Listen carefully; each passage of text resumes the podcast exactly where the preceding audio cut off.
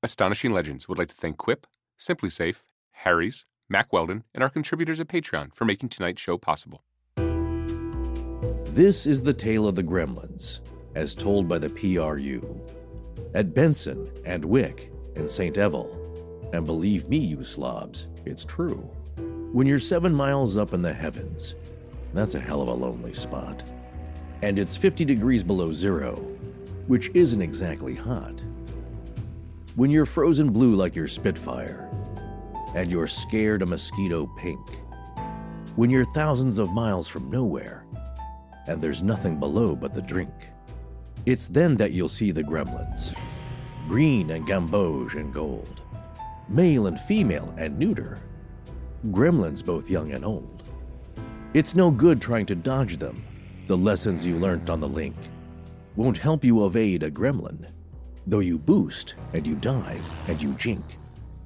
White ones will wiggle your wingtips, male ones will muddle your maps, green ones will guzzle your glycol, females will flutter your flaps. Pink ones will perch on your perspex and dance pirouettes on your prop. There's a spherical middle aged gremlin who'll spin on your stick like a top. They'll freeze up your camera shutters. They'll bite through your aileron wires. They'll bend and they'll break and they'll batter. They'll insert toasting forks into your tires. And that is the tale of the gremlins, as told by the PRU. Pretty ruddy unlikely to many, but a fact, nonetheless, to the few.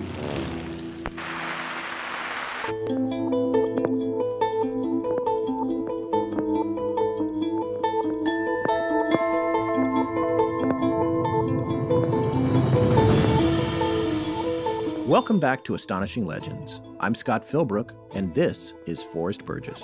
I was a 22 year old B 17 pilot and flight commander. I'm very aware of my surroundings, and as I go higher, I notice an unusual sound coming from the engine. The instruments went nuts. I look at my right and I see an entity staring at me. Then I look at the aircraft's nose, and there's another one hanging in there dancing lizards. Paraphrased account by a pilot known as LW from Cryptozoology News. Join us tonight for our episode on gremlins. And we're back. We've moved past the space ball. Hey! It's okay. That's what the family calls it space ball. That is true. Well, just a few quick notes before we jump into tonight's single episode topic. A refreshing change for some of you, I'm sure. Well, it's going to be still a long single episode, but well, first things first. We have selected some new colors for a new round of coffee mugs. We'll let you know as soon as those are back in the store. We'll spring the colors on you later. They're kind of fun. Also, here's a fun Patreon bonus content thing we're doing. I'm taking the copy of the script that the Betz family shared with us about their story, and after I redact the names from it, I'll be scanning it and handing it over to Tess to post on Patreon for our patrons. I'm currently waiting on a special redaction marker that I ordered on Amazon. I know it's our first redacted document, but Yes. couldn't you just use a Sharpie? Dude, this is a special redaction Oh, I see. Yeah, but you Just know, leave me alone. Okay, all right. all right. Well, I'll make the last point of the housekeeping here. From time to time, in an effort to support our sponsors, Thank you so much, by the way. Folks will reach out to us to say, "Hey, I want to try out Quip or SimpliSafe or the Great Courses Plus, but I want to make sure that you guys get the credit. So, what's the promo code or whatever?" And the answer to that is if you go to astonishinglegends.com, right there on the main page, the splash page, you just have to scroll down a little and there'll be a search bar. It's very prominently featured right there. You can't miss it. Yes, right in the middle. Just scroll down. It's a big old search bar, and you just type in the name of the product you're looking for. So Quip, Q U I P, or whatever it is, and it will punch up the separate episode pages where that product was featured on that show. So, as you may know, and hopefully you do because you go check them out, every episode we do for every topic has its own page. Sometimes there'll be updated links and new photos. It will also have the sponsors that were mentioned in that show and the product codes for them. So you just scroll down that page a little bit, you'll see special offers from our special sponsors, and the descriptions for each product and the promo codes you need to use are right there. All right, one last thing. Yes, we know the Dyatlov Pass investigation has been reopened And, solved, Yeah, right? It was solved. it's Mystery not solved yet. Oh, it's sorry, not. sorry. Uh, but we are all over that. In fact, we're part of the reason that's happening. Not that we were in the driver's seat at all, but we did contribute to a GoFundMe that helped uh, get that rolling. So Mhm. updates and even interviews are going to come as we are able to corral them. We're working furiously in the background on those, just like the Wizard of Oz. All right. So before we get started on gremlins, why did you pick this topic? Because I love it too. I've always heard about them. Well, there's a couple of reasons. One was coming out of the intensity that was the Betz sphere. I was looking for something that I thought might Yeah. be a little bit briefer. That still could be aeronautic Yeah. in, in yeah. a way. I yeah, guess. I love aeronautic stuff, which is, Yeah. I mean, I think we both do. We've covered a lot of it since we started the show, but Yeah. I'm also fascinated with um, mechanical things. I uh, started but did not finish a degree in mechanical engineering, instead going into the creative arts. Uh, well, all thankful for that, I suppose. Oh, but I Uh, still I love that stuff. People that know me and follow me on social media and have been listening to the show a long time know that I like cars and planes and all things mechanical. And the other thing is, in the years since we started the show, we have stumbled across a lot of really fascinating stories. Mhm. And I th- I was like, we should get to the bottom of this, especially with regard to not only aviation but gremlins in general, even from some of our own friends. So I thought, hey, you know what? Let's drill down on this a little bit and see where it takes us. Yeah, it's really two areas that are of interest to us, which is fast moving machinery, boats and cars and planes and all that kind of stuff, but also folklore, Yes. So there you go. That's why I wanted to do it. which is where this is rooted in. So, what is a gremlin here? Well, essentially, a gremlin is often described as a goblin like creature that seems to have its roots in folkloric tradition, but it became popular with military pilots, especially the British, at first during uh, World War II. But possibly earlier. So that's a little bit of a debate there. When did it really start? But mostly people think about it as a World War II British phenomenon with the Royal Air Force, where it then entered after that into the modern mainstream zeitgeist. Oh, there's a word we haven't had around in a while. Been, been waiting to use that one. Well, welcome back. Gremlins could be associated with the prankster nature with many entities, of which there are many names for goblins, hobgoblins, fairies, pixies, elves, sprites, gnomes, brownies, leprechauns, bogies, and bugaboos, which are more spirit like fears, Yeah. or imps, collectively known as the wee folk. yeah, that's a lot of names, I know, Yeah. but that's what they're You all love connected lists. with. Hey, Creep this isn't me. in. I didn't make these up. These are no, but this- you're going to get them all in there. That's what I like. You know why? Because people say you forgot imps. Yeah. you forgot sprites. They're part of this, which is true. They're all kind of gathered into, like you just said, the collection of wee folks, the diminutive but powerful, supernatural kind of creatures that inhabit our world through folklore. But also, people see these things from time to time, or so they claim. yes. So it is part of our world that is a lot of fun, but it can be dangerous. They can be mischievous. And that's the difference about them. Instead of doing what might be considered playing tricks on humans, they're more associated with causing damage and mischief with machinery, especially aircraft. And now, when causing damage to an aircraft, they're said to do enough to cause the plane to execute a forced landing or return to base, but not quite enough to directly cause death. And they also don't physically attack a pilot or passengers, although there's that we know of. yeah, that we know Yeah. of, although there's one story we're going to touch on tonight where that may have happened. Uh, they may, however, play mental tricks on pilots or poke or tickle them at inopportune times. right. Well, it's a mental, it's a physical sensation in that they cause you to doubt stuff. They can put thoughts in your heads, but mostly they're known for causing mechanical problems. And I know that aircraft are very complicated machines, of course. But this happened, as we'll see, possibly starting in the biplane era, which, yes, it's a machine, but not as complicated as mid century. No, that's a wood fabric, a motor, Yeah, and cables. There's wires there. Yeah. Yeah. so, but weird stuff happened to those pilots, it seems, as well. And so, you know, in tracing back this folklore here, which is specifically of a very particular nature, that's another reason that we love this. It's just its own thing. We'll see some differences between these other types of wee folk and gremlins themselves. Well, you know, they're mostly known to cause trouble, but there are a few stories from flyers where they claimed they were helped by gremlins to get home. yes. That's very few and far between, but it has been reported. one of the most famous pilots in the world reported on being assisted by something on one of his most famous flights, and we'll talk about that. Yeah, w- were they gremlins by definition, or was it something else? But Hard he definitely said he was helped. Female gremlins are called finellas or fifinellas. There's a lot of variations here, but weirdly, there are a lot of things where the origin, the definitions can't be totally found or, or found the exact origin of, but they're consistent in a really weird way. yes. The young offspring or young gremlins are called widgets. Right. And this is what's fascinating to me about this. I don't even know if, if you looked into this because you Mhm. outlined this section here, but the definition of widgets that I knew growing up, or Yeah. I should say in college, I didn't really ever think about the word until college when I took Econ 101, economics. And whenever there was a case study of a hypothetical company, Mhm. it was always manufacturing widgets, right? And it was that's like so and so makes X number of widgets. Right. What's the opportunity cost of buy? So there was that, and then also, of course, there's Apple and all their widgets, which is all the little plug-in things and weird things that I don't really know anybody that uses, including me. yeah, yeah, yeah. But oh, uh, yes, I you know, what used mean, to tell yes. you the weather on your desktop or I still whatever. use a few of those, but the idea though is that it's kind of a catch-all term or has become a catch-all term, and this may not be the origin, but it's fascinating to try and track this down to uh, its first possible usage. It's kind of like ham. Remember, we couldn't really get to the bottom of who said ham radio operator or Yeah. a ham or a hammy.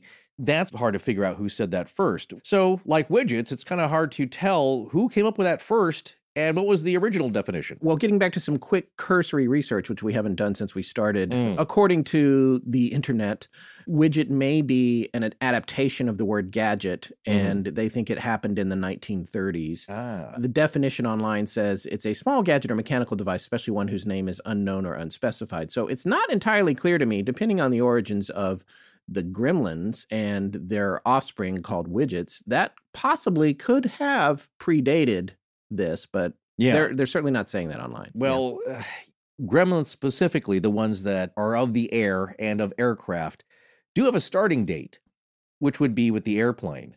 yes. They're not ancient, but they have ancient roots. So let's take a look at where the word possibly may have come from. Now, this is from uh, unexplainedstuff.com. They had a good summation. We went back and looked at other sources, and uh, they seem to uh, sum it up pretty well. The term gremlin was derived from the Old English word grem or gremion, which means to vex and annoy. Folklorist John Hazen had stated in his research that he found some sources to claim the grem or gremion word origin, while in the book Spirits, Fairies, Leprechauns, and Goblins, an encyclopedia, author Carol Rose, she states that the name gremlin comes from a combination of the name Grimm's Fairy Tales and Fremlin Beer, which was a bottled beer from Fremlin's Brewery in Maidstone, Kent, England, and established in 1861. That's a very popular definition there. That, That, was my combination. favorite of all the ones Well, we came across. And also, it seems really plausible to me because you can see Sure. some aviators sitting around talking and drinking and talking about crazy thing that happened in their plane and somebody coining the word. Right, know? right, right. Yeah, yeah. I don't, I don't know. I can't imagine how that first conversation went, but it makes sense. Fremlin, Grim, you know, Gremlin. Well, again, there were it might you know have originated with several guys around a bunch of beers. yeah, and it just cemented. Nobody really knows exactly who was the first one to say it. That's a likelihood. The other one, no, I'm down with to vex or uh, the old English definition. But the Fremlin explanation is also found in the Sutton Companion to Folklore. Quote, Gremlins are the latest addition to the world of fairies and goblins. Gremlins were born out of the imaginations of an RAF bomber crew stationed on India's northwest frontier. The name was inspired by Fremlin's beer, where the letter F was replaced by a G, which stood for Grim in that case. And it was said that the beer was popular with RAF pilots in this Indian region because that's all they could get. It's Elephant like- on the bottle. That's their mascot. it's like Milwaukee's best when you're a freshman in college. Yeah, well, that's that's what you drink. the beast from the east. well, the role of the gremlin was to take the blame for various unaccountable things that can go wrong with an airplane, and it sprang to fame after Group Captain Leonard Cheshire, VC, Victoria Cross, that's an award he's won, Yes. uh, was heard cursing gremlins on a York aerodrome. That's pretty precise original claim, but this guy was uh, he was renowned. He was no slouch. This guy was one of the highest decorated air servicemen in World War II, and he'd received a uh, the Victoria Cross, as I said, the highest award for gallantry in the face of the enemy. It's a weird thing that he would have said that or cursed it unless he was joking around. So that's a theme here that there's a lot of joking around with this, but also not. The idea seems to be taken somewhat seriously, but to the public, it is ridiculous.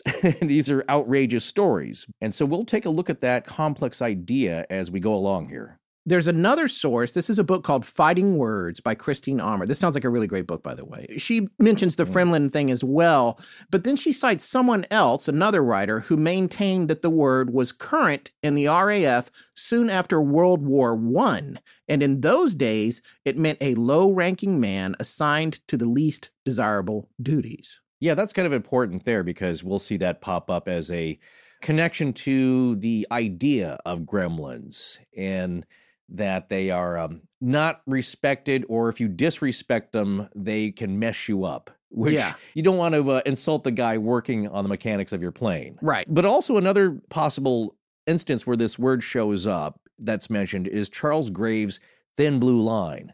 And that is, I believe, after the same mention at that Yorkshire airfield. Those are all just moments where this thing could have originated. But the word gremlin is very phonetically similar to goblin and also very similar to the British English slang gremmies, meaning a goblin or imp. Can you do that in a British accent for us? Grammys. uh, anyway, connected to the idea, though, of the gremlin, this is kind of interesting because it takes an offshoot here, but it is connected, are the mogwai of Chinese folklore, which many of us know from the reference in the 1984 movie called Gremlins. Yes. the word mogwai is the transliteration of the Cantonese word mo and guai, meaning monster or evil spirit, and demon or devil.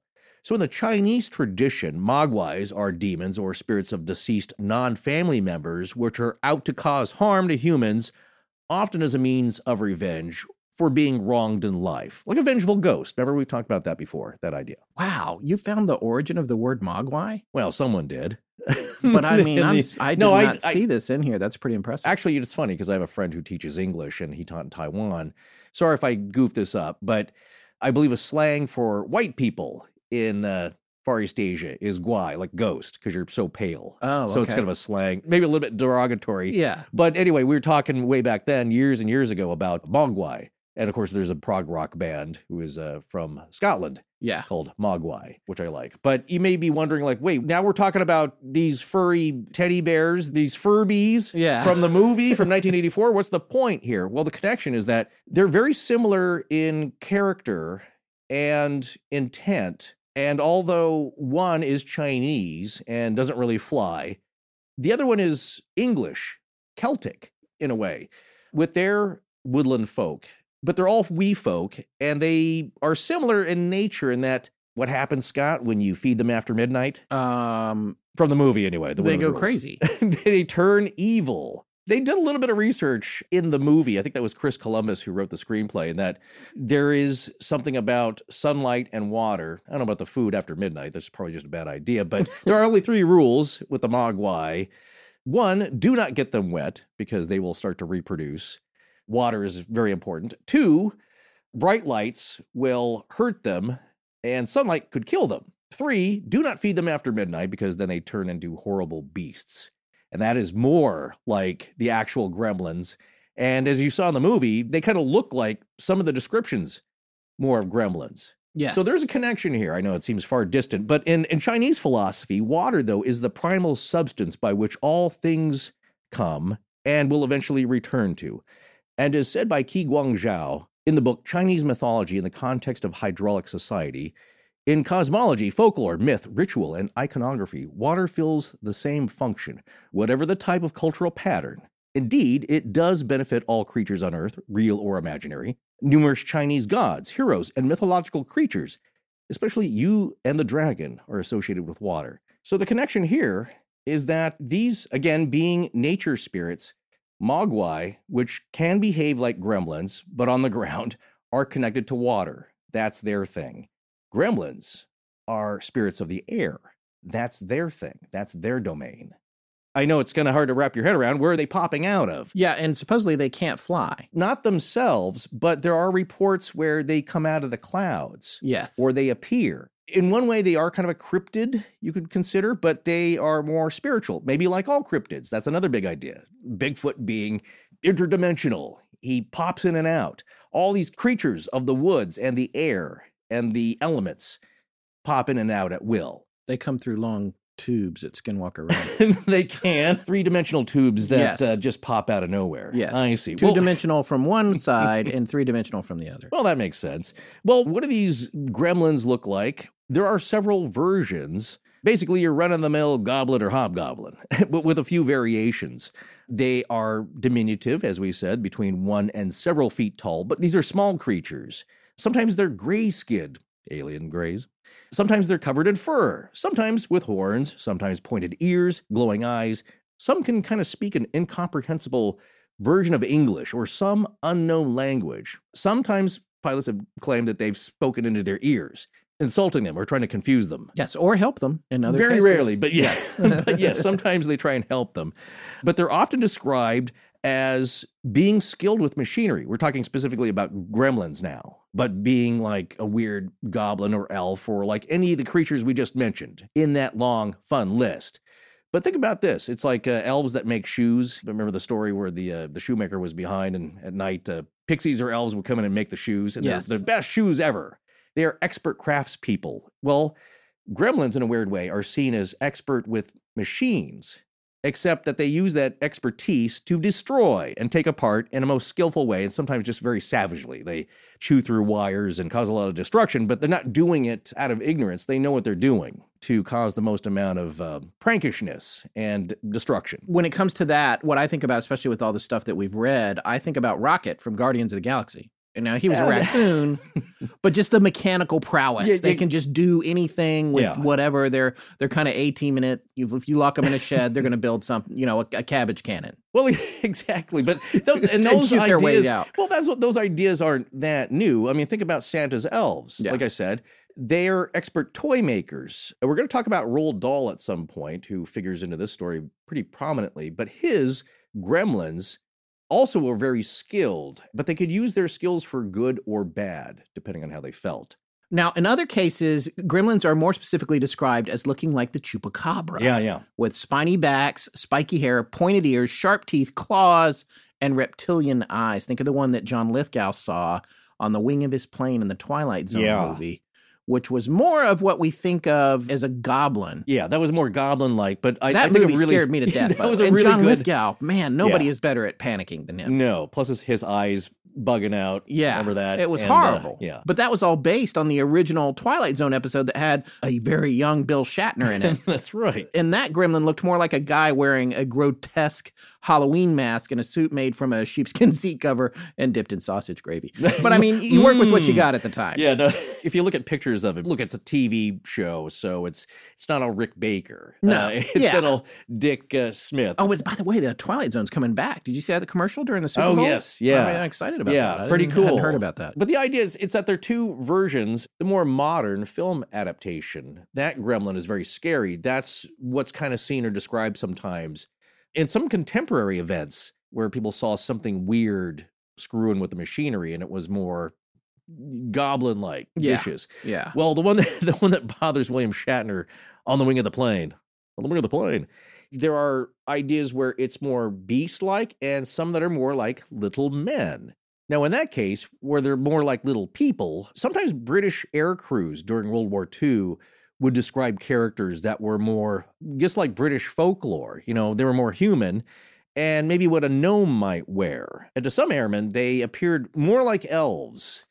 Have you seen uh, those British safety posters? There's motivational posters to stay safe, and there's Yes. pictures of gremlins. Yes, yes, yes. In those posters, those are more, of course, comical, not so horribly frightening. I mean, Right. the accidents are frightening. The industrial accidents that can happen to you if you don't pay attention, because gremlins are floor greasers. Yeah. They do horrible things out of, I guess, out of boredom, or just it just turns them on In that instance. in that instance. So those posters, it's just kind of funny that they could say back our battle skies. So when you're working in the factories, gremlins are present. And that idea was present in the factories, not just with pilots or onboard planes. Well, yeah, it was a way to personify the concept of staying safe. It was exactly, a, exactly. pre OSHA situation. Right. Well, those are uh, pictured as uh, comical pin-headed guys with little tufts of hair on top, and they've got more of like uh, 1840s British men's garb, again with the frock coats, tight pants, Tricorn hat with Yeah, a right. feather sometimes. Well, that was uh, other descriptions that are more weird, and you kind of think like, how's the hat going to stay on at uh, you know at eight thousand feet? But it's more of a concept in a weird way. The gremlins in the posters have little neck ruffs.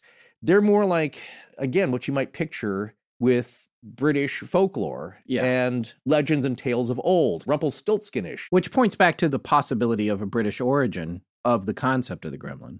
In- Yeah. or at least in that case. Yeah, again, like an elf. Red or green double breasted frock coats. Sometimes they had uh, stocking caps that had tassels at the ends, but only at high altitudes. So all these little rules that were kind of made up here. They wore tights, pointed footwear. The required uniform, tights. exactly. well, what do they do to these planes? Well, some like to suck the high octane gas into the tanks, others messed with the landing gears, still others specialized in jamming the radio frequencies. Just as the pilots and mechanics were learning to respect the gremlin crowd, it wasn't long before they also began to be annoyed by the gremlins' girlfriends. We have to wonder with all these different looks that they have. It's a Mhm. lot of different looks. And this is one of the things that I thought about. And, uh, you know, I feel like we come back to it a lot when we're covering these stories, not just with this, but with ghosts and the idea. I mean, we always say tulpas and all that. you, But you do wonder if this is a case where, like with Woody Derenberger Yeah. and Indrid Cold's flying lantern, Mhm. is it a case where the experiencer sees what their mind is capable of or more prone to interpreting? They're seeing what they can wrap their heads around. Right. And so their mind plays a part in the depiction of the thing they're seeing. Floating disco wizard. Yes. There The you disco wizard. The disco wizard Yeah. floating in the sky. The impossibly tall, grinning man wearing a clownish, multicolored outfit Yes. seen by David Weatherly. That was 15, 20 years ago. They were driving along a North Carolina highway or a road out in the woods, come around a corner, and there it is, standing in the in the tall weeds, in the tall grass, with an impossible grin, but dressed like something from another bygone era, or Willy Wonka. Another Roald Dahl thing happening here. But that's kind of the picture we're forming here, or at least we have from all, you know, the research that we've come across is that there are varying descriptions, but within those varying descriptions, it's kind of consistent. So again, there's the uh, more reptilian, ghoulish, goblin-like ones. There's the more human, maybe like gnomes or little humans of the period wearing period costumes. Just depends on who's telling the tale.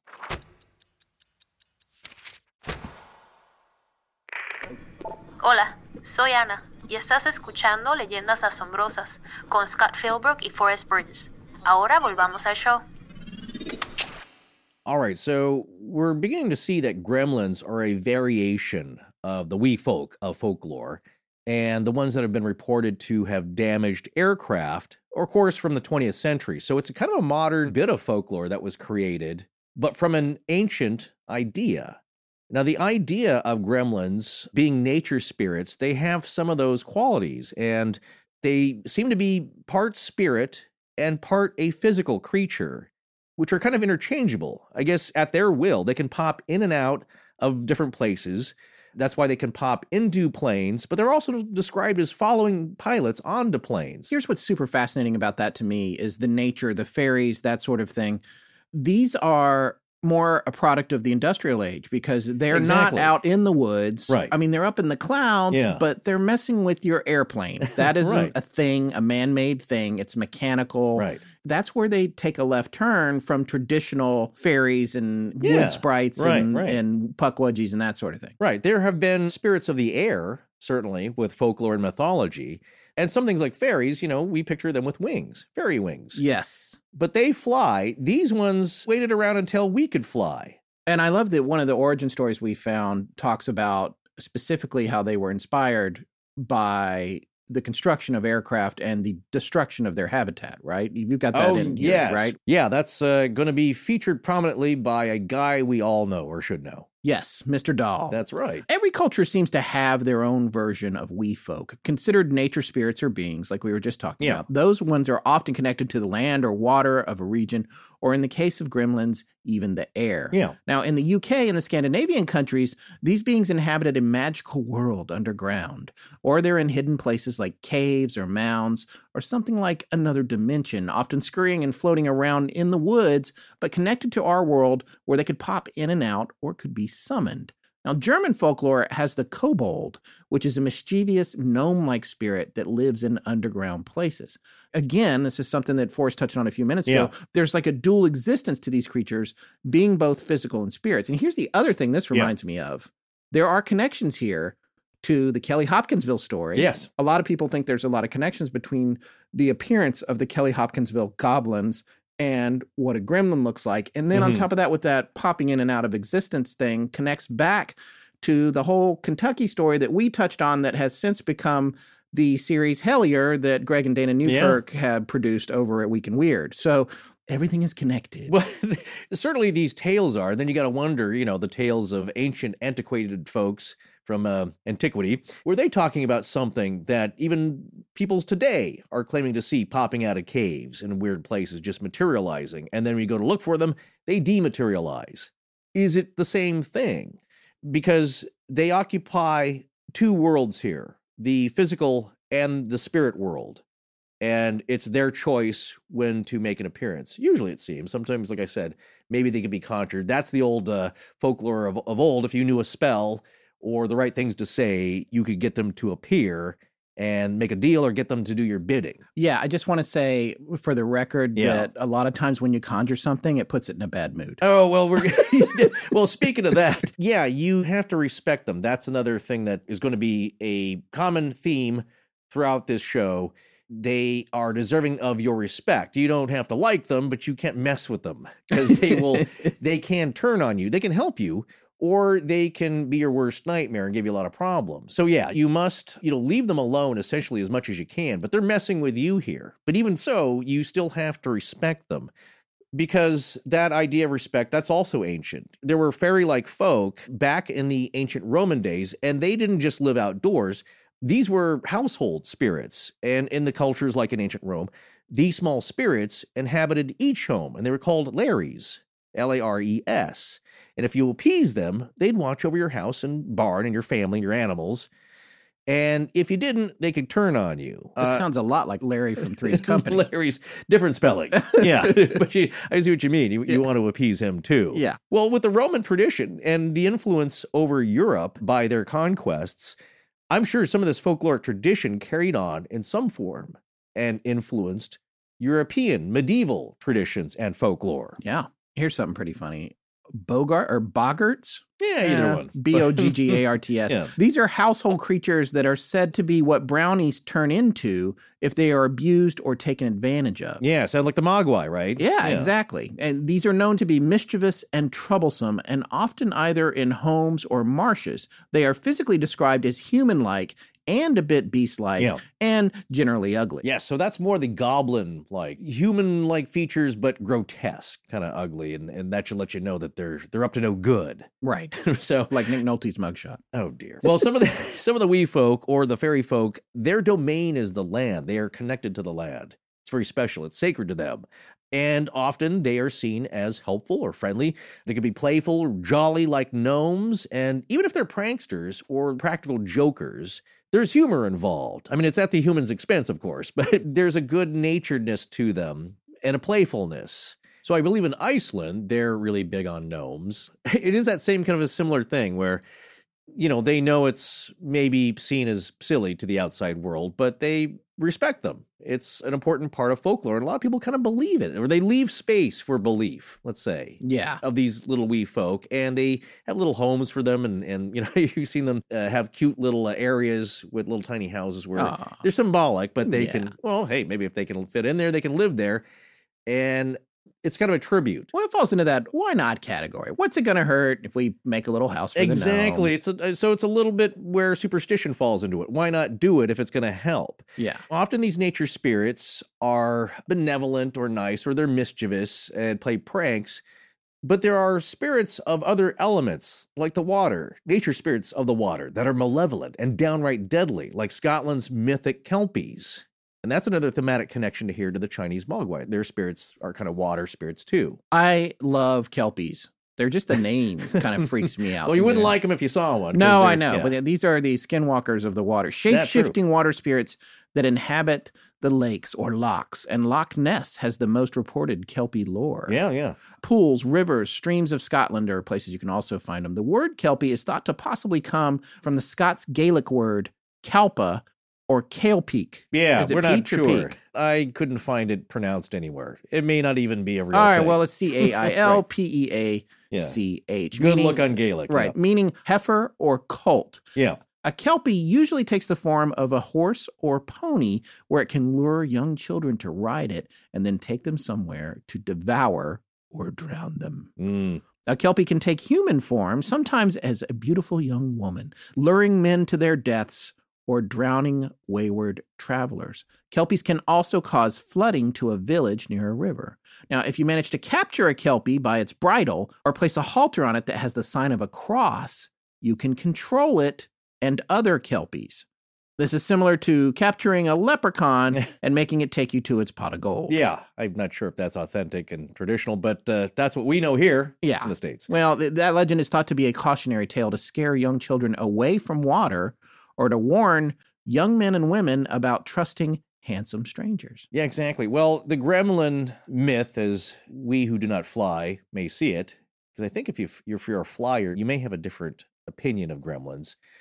But it can be a cautionary tale to pay attention, make sure your gear and your equipment, you know, is up to snuff, do your pre-flight checks, be very vigilant because you're entering into a dangerous endeavor here. You know what this reminds me of was on the Flannan Islands series that we Uh-huh. did was the legend of those pygmies of Scotland's Hebrides Islands. Yeah, yeah, right. Who right, were right. violent, murderous wee folk. So the legend goes. yeah, because remember the little house, the little rock house Yeah. on the island, Mhm. and uh, if those were real, they may have spawned some folk tales themselves. Yeah, that's a good point here because this region, and again, this is the uh, United Kingdom in general, is where the gremlins idea takes place, but it doesn't kind of stay there. We'll get to that later in the World War II era, but they seem to started here in their folklore traditions. And again, so as we're seeing here as we conclude this section, that the gremlins themselves might be something of the 20th century but they have their roots in ancient folklore. So there are wee folk or fairy folk that are friendly or beneficial, as we've seen, and spirits that are malevolent and murderous. And there are fairy folk of the land and, and of the water. So why not the air? That's another element Yeah. where they could exist. I know it's hard for us, again, to imagine because we're very physical. We're material people, creatures, for the most part.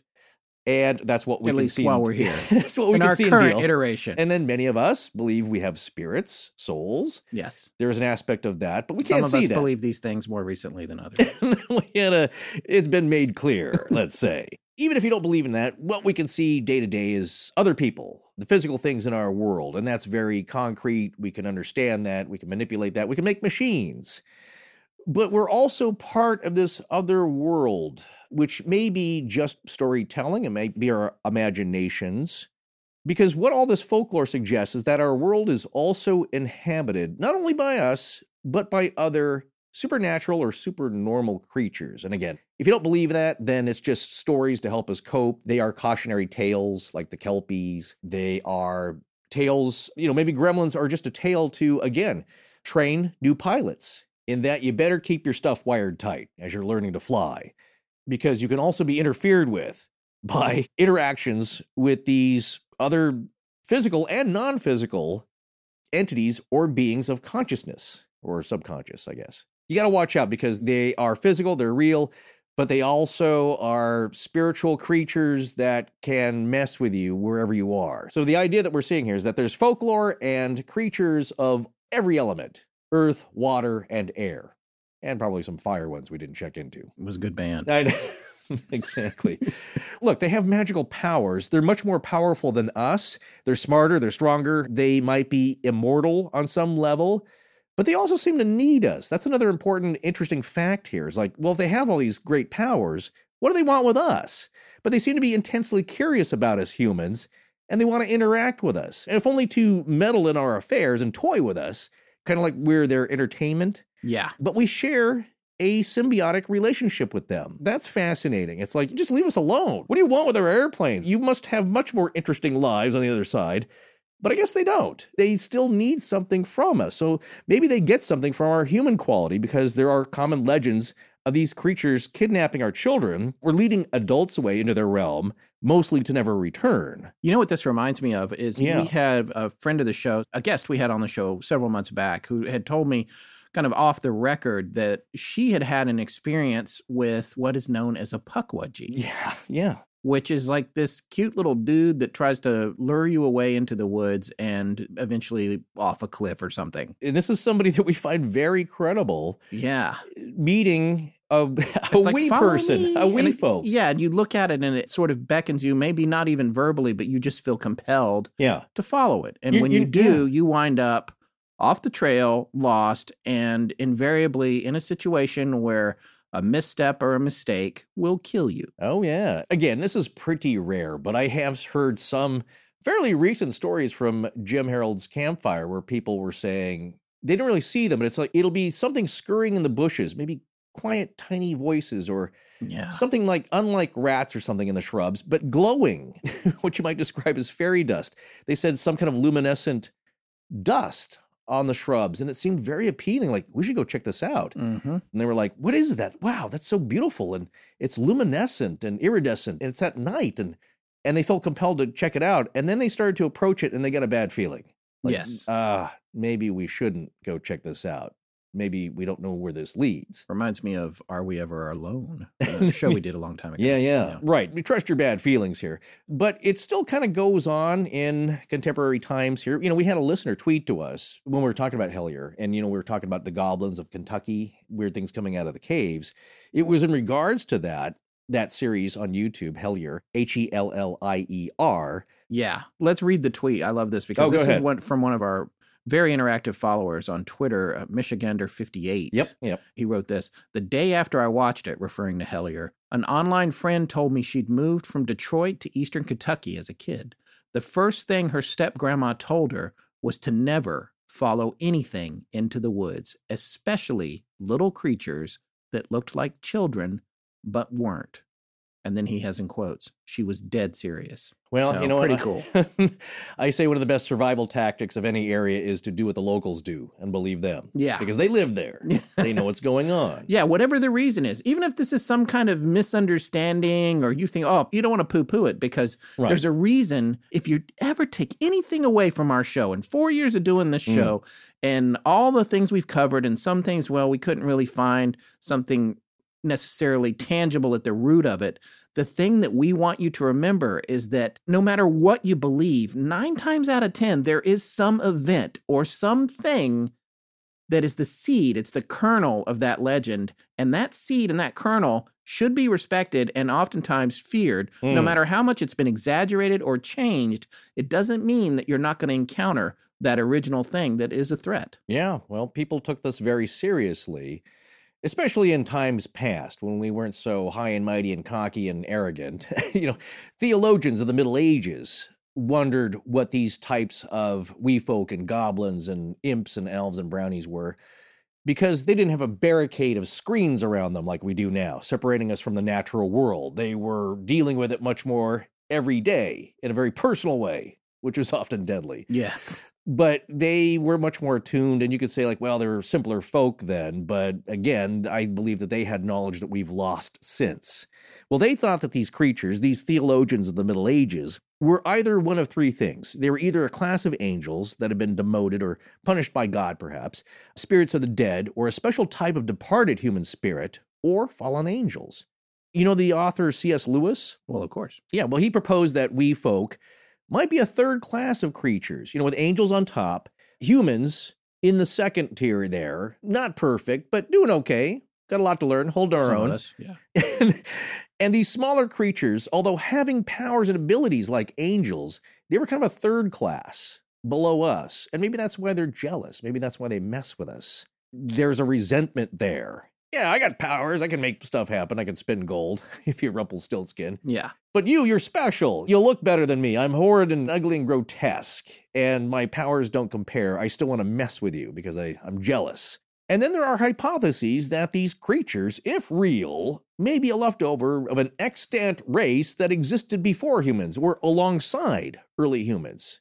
And they had highly advanced spiritual or mystical technology that seemed like magic back then. It would seem like magic now, too. But back then, well, think of a J.R.R. Tolkien, Lord of the Rings scenario here. Something like that, where you have humans, Boromir and those folks, the Rangers, and then you had goblins and orcs and all kinds of weird stuff going on, all existing at once, long ago in some mystical world. I would not do well in that world. I don't the first so. orc I encountered I'd be like, no. yeah, it looks. Uh, I mean, it's fun. A lot of it looks uncomfortable. Yeah. and just a little too strange to deal with. But you know, long ago it was thought that these creatures existed somewhere in between. Again, you have humans, you have angels. In between there, there's a lot of variation, or below that, I guess, for different types of beings. At the top, you have angels. They're next to God. They're godly. We're struggling. We're somewhere in the middle. And then below that, you have these wee folk that are diminutive. But again, they're more powerful than us, often smarter, but they can be tricked by us too. That's their realm. So it just depends on what your, your belief system is. Some believe that these creatures could also breed with humans, creating half human offspring. And you know, that doesn't sound too far off from the Nephilim. Yeah, Remember from we- the Old Testament. Which we touched on in the giants. E- series. Exactly. Well, except that they were described as terrible, terrible giants, not wee folk, and very destructive tyrants. So, anyway, maybe that's where all this evolves from these ancient tales of wee folk and nature spirits. And gremlins are a 20th century iteration of that. Well, let's get to the heyday of the gremlin when they make their international splash worldwide. Because you know, we believe, and it seems founded here, that they are based in very old traditional folklore, but are kind of modernized for the 1940s, World War II, but maybe a little bit before that in World War I. Really, when planes were first being used for military purposes. And that's an interesting point because I'm sure the Wright brothers had their own string of problems. And certainly, if you watch those old comic little films of people trying to make flying machines, Yes. and they're all busting apart, Yes. the guy with the 21 wings and the, the hopping copter and all that. That's a bad idea starting out. But I'm sure that the very first airplanes used all had their problems. Every piece of machinery does. But there's something about warfare that amps up these weird happenings. yeah. Okay. And as we've just talked about, you know, there are fairy folk and goblin legends of the land and water, and some fairies are said to have wings and they fly about like Tinkerbell. But there really haven't been tales of goblin like creatures like gremlins who attack aircraft. And to my point here, maybe because the airplane hadn't been invented yet. And that seems to be their domain the air and airplanes, aircraft, aircraft hangars in relation and connection to that. And is that why the tales of these specific creatures that seem to only destroy machinery can't be traced really before World War I or World War II? Well, obviously, because we've not been able to get up in the air. Maybe some balloon hot air balloon pilots did. This begs the Yeah. question if aliens were having issues we wouldn't know about in their UFOs when they come to visit. they're flying around. Sometimes we see weird stuff in the sky, certainly. Right. Maybe a gremlin caused the Roswell crash. We would know. That's How would an we know? interesting point because maybe that was their craft. Who knows? Right. It's just all kind of weirdly connected. But specifically with these, yeah, we hadn't gotten to that domain of theirs, that element of nature. So, being nature spirits, they have seemed to be a part of every element that we can experience in our environment as soon as we get there. Yeah. Well, before we move on, I thought this was as good a place as any to talk about a book that I found, a rare used book that cost me, let's just say, more than a couple hundred dollars. Yeah, yeah. not- And it's called Gremlinus Americanus, and it's by Eric Sloane, who was an illustrator and an artist and also a pilot. But on the cover, when you get the actual book, it says, The Gremlins will get you if you don't watch out. Now, Mhm. this came out in 1942, and there's some debate there, which we'll be talking about later, about who came up with some of these terms first. But the book is amazing. I by the time you hear this, I will have probably already put some pictures from it on our social media. So go back and check us out at Instagram or look for us on Twitter or our Facebook group page or Facebook main page if you want to see some of these pictures from this book because it's truly amazing. You can tell that it inspired a lot of ensuing Warner Brothers cartoons and other ideas of what gremlins look like today. And oh, while we're here, I did want to give a shout out and a thank you to uh, one of our regularly contributing artists, David Spencer, who has done the illustration that you're seeing associated with this show. We were uh, very grateful to get him to do a quick turnaround on that. I want to just read some of these sections in this book, which is mostly illustrations with classifications of these gremlins in a very tongue in cheek or campy way. Yeah. But there's also some interesting written word. First, I want to talk about the gremlin family tree. This will keep coming up tonight. The gremlins are a vigorous, prolific race of stalwart men, splendid females, and sturdy children. The lady gremlins are always addressed as fifinellas. The gremlin children are best known as widgets. Fifinella is one of the rare females who really takes an interest in her husband's work. This was a different time period. Often she becomes a successful career woman, competing with the best of the males in the field, of making pilots live unhappy hours in the air. More often, Fifinella is content to reign as the belle of the airfield and goes on flights merely for the ride, in quotes. Then she is the backseat pilot and realizes the importance of heckling and kidding the pilot. She often sits upon the pilot's shoulders, making spluttering noises like a quitting motor. The male gremlin consider this great stuff. Widgets, these are the children, Mhm. go into intensive training to be full fledged gremlins almost from infancy. Sounds a lot like Sparta. so rigorous is their schooling that they cannot really be said to have enjoyed a childhood. As soon as a widget has mastered the complex rigmarole of plane control mechanism, he becomes an apprentice gremlin and is immersed in the study of the numerous ways that a gremlin can annoy pilots and raise hob with flying ships. I like that phrase, raise hob. Raise hob. hobgoblin. Yeah. If you have ever peered inside an Army bomber's office, and that's in quotes again, and seen the thousands of controls and switches, you can see the possibilities for mischief and confusion. Aha. So that's kind of the setup there. Here's some of the uh, the more, I guess, events that you could put your finger to. Yes. This is on a page called Case Histories. Again, this is in Eric Sloane's book, Gremlinus Americanus. Um, there was a first edition of this available, that- really, that was signed by Eric Sloane. Oh, that one was wow. a thousand Oh, dollars. jeez. Yeah.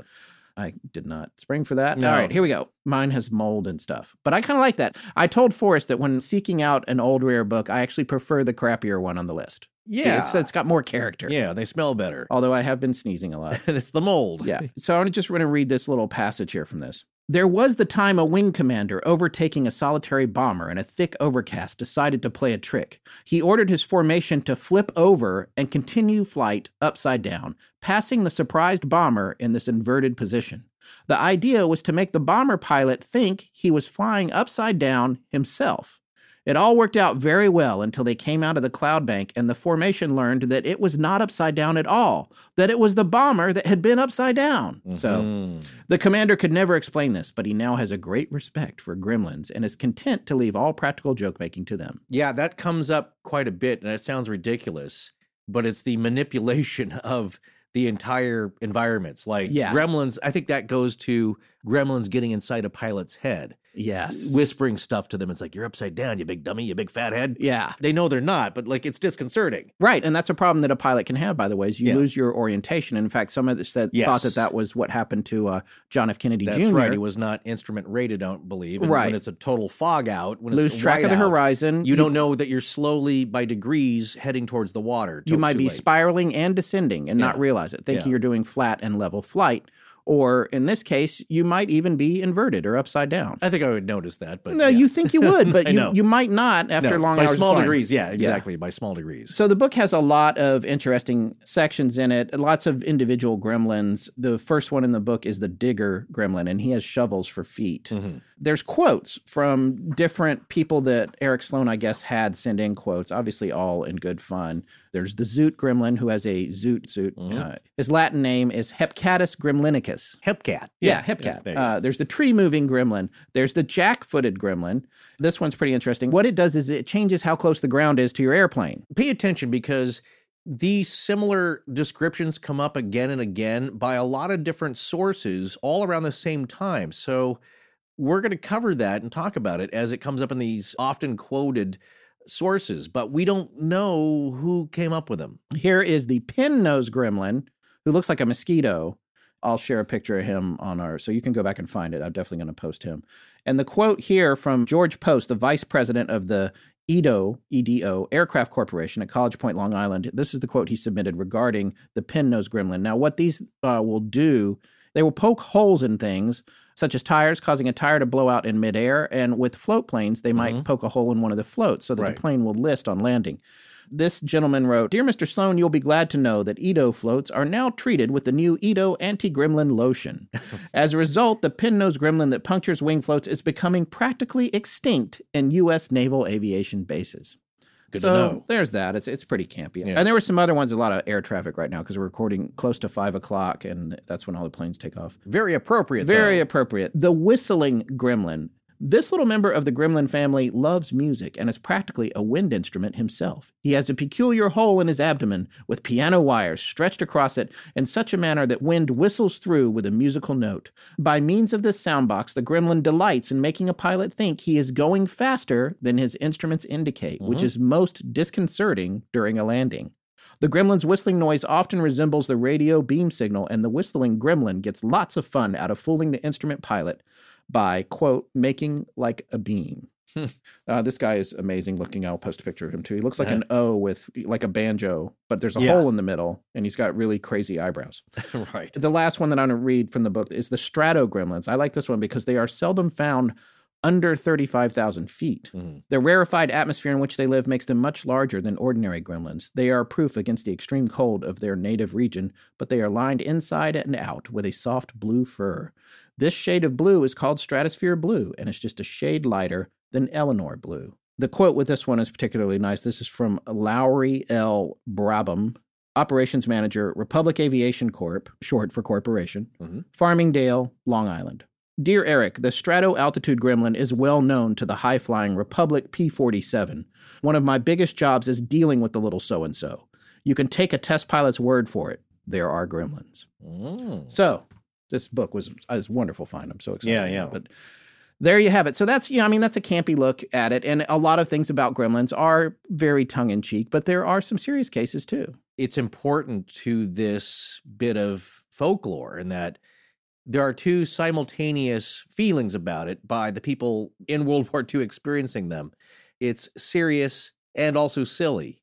As we wrap up this section here on World War II, we're going to look at that duality of having this bit of cognitive dissonance about holding these two ideas. It seems to be uh, at the same time from really serious people, Yeah. people who were in battle, pilots, really well respected ones, and authorities, and also the people that were writing about it. Well- and the publications they showed up in. Yeah, and there were a lot of reports by World War II airmen of all kinds of really specific damage. They Yeah. claimed there was cut aircraft cables, chewed or shredded wiring, boreholes in wings, attacked instrument panels, navigation equipment, bombing sites, problems with landing gear, unexplained engine failure causes, jammed radio frequencies, broken de-icer systems, pretty much anything mechanical or electronic that could go wrong on an airplane.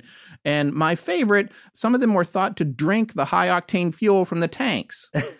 Which I guess, you know, You drink want- it. They're running out of drained. gas. Yeah. Yeah. but unexpectedly. yes. Look, some of it is probably a little bit of negligence or forgetfulness by the pilot or air crew.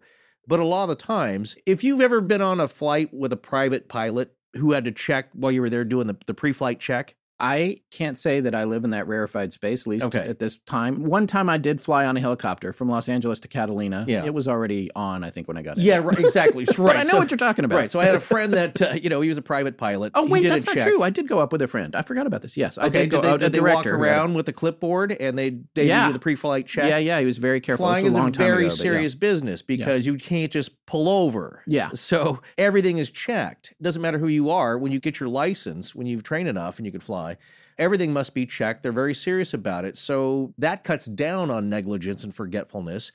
So I'm talking about weird things that happen that should not happen. Like I said, you, you fill the tanks, there's no hole in them. Suddenly you're just losing fuel for no reason. You get on the ground, there's no leak detected. There's weird stuff like that Yes. that's happening. Yes. And sometimes, you know, it is a scapegoat for things that really did happen that are forgetfulness and, you know, and negligence or just uh, sloppiness because a lot of stuff's happening at once. And it's an easy way to blame it on something that is kind of mysterious, but like, ah, Gremlin did it. I saw it. you Right. know. Well, I don't know if you'd say you saw it, but you could just say gremlins to your fellow pilots and they get it. Yes. That's where we're going here. But sometimes what we're trying to point out is a lot of weird stuff happened that was and continued to be unexplainable.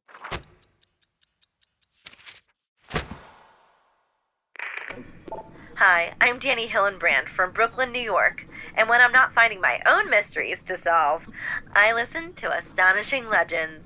Now, let's get back to the show. let's take a look at the history of the gremlin in World War II and, and where did that start? I think it's important here to go back to the earlier section here when we're talking about the uh, etymology of the word gremlin, because that'll give you a clue into how this kind of started. Because we get a rare chance here to look at the birth of this mythology. In a sense. Yes. Well, other suggestions that have been made, I think Marissa and River dug this up, are a couple of possible word origins. One being of Irish uh, origin here, the Gruamine, Gruamine, Gryman. it's, it's Gaelic. It's a word for gloomy little person. There's a Dutch gremlin, gremlin, G R E M M E L E N, to stain, spoil, make dirty, or gremlin.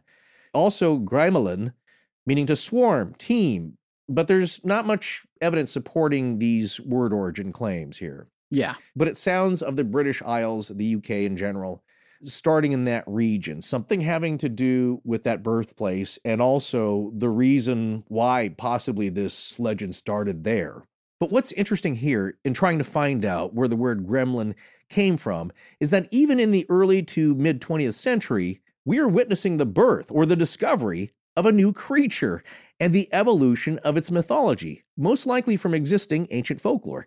So I wonder where the writers about the gremlin encounters and their definitions got their ideas because it's apparent these authors aren't inventing the mythology, they're just reporting on the real events and encounters from pilots and aircrew from the First and Second World Wars. And the gremlin folklore is coming into existence organically through natural human behavior in unusual and stressful times like war.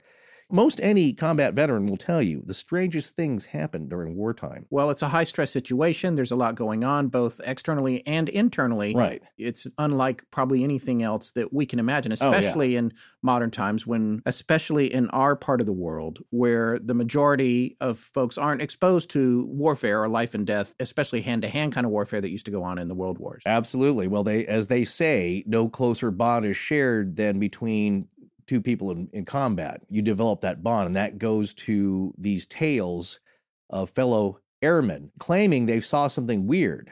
And it's like your best friend saying they saw something really unusual, the goblin in the garden, you know, and Yeah. you maybe think that they're mistaken, but you know them, you trust them. They seem serious. You want to believe them. Maybe you're not sure what they saw, but you yourself have maybe experienced, most likely, some very weird mechanical stuff that could not be explained.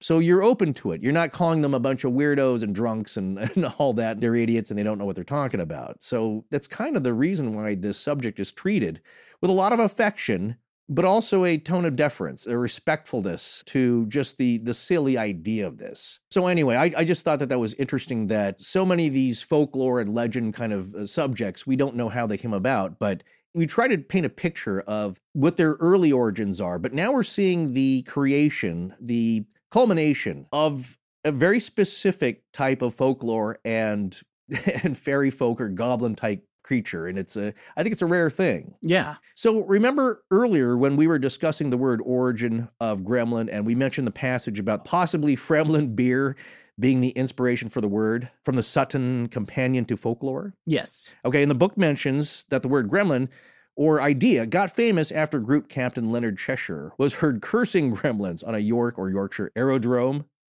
Well, that idea that an author first heard this renowned and highly respected pilot using the word gremlins is also cited by Christine Ammer in her book Fighting Words from War, Rebellion, and Other Combative Capers. Which we mentioned earlier. Exactly. Well, it seems likely that it was the author Charles Graves who heard Group Captain Cheshire cussing them out, and then he put the word and idea into his book in 1941. And here's a passage that mentions them.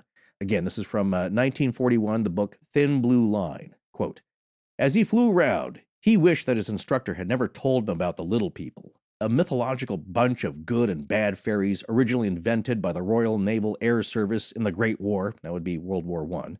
Those awful little people, the gremlins, who run up and down the wing with scissors going snip, snap, snip, made him sweat.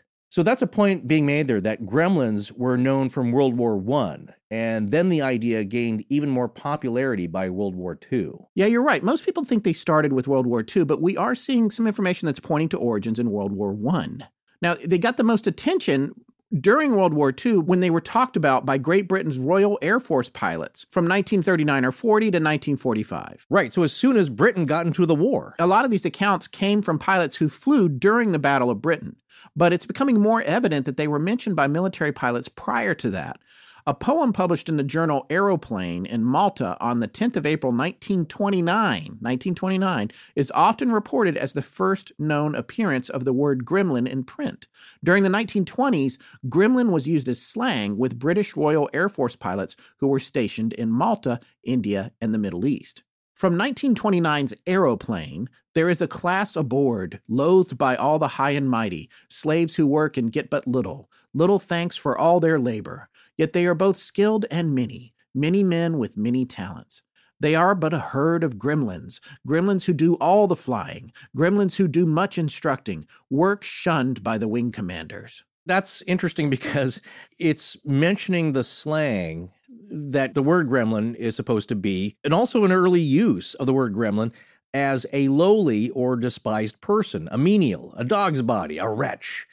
So it's talking about the workaday guys in the RAF who do all the hard physical labor, the aircrew mechanics, the pilots who fly long hours and endless missions, and they don't get any respect. And so it's also a term, though, for the gremlin. Right. A lowly wretch who's toiling away, causing a lot of damage, but basically someone um, who is not well respected. Right, and that actually goes back to that article by Christine Ammer and her statement, quote, "The word was current in the RAF soon after World War 1, and in those days it meant a low-ranking man assigned to the least desirable duties." There you quote. go. So yeah. So it's a common word. That's the vibe we're getting here. Is it was common slang.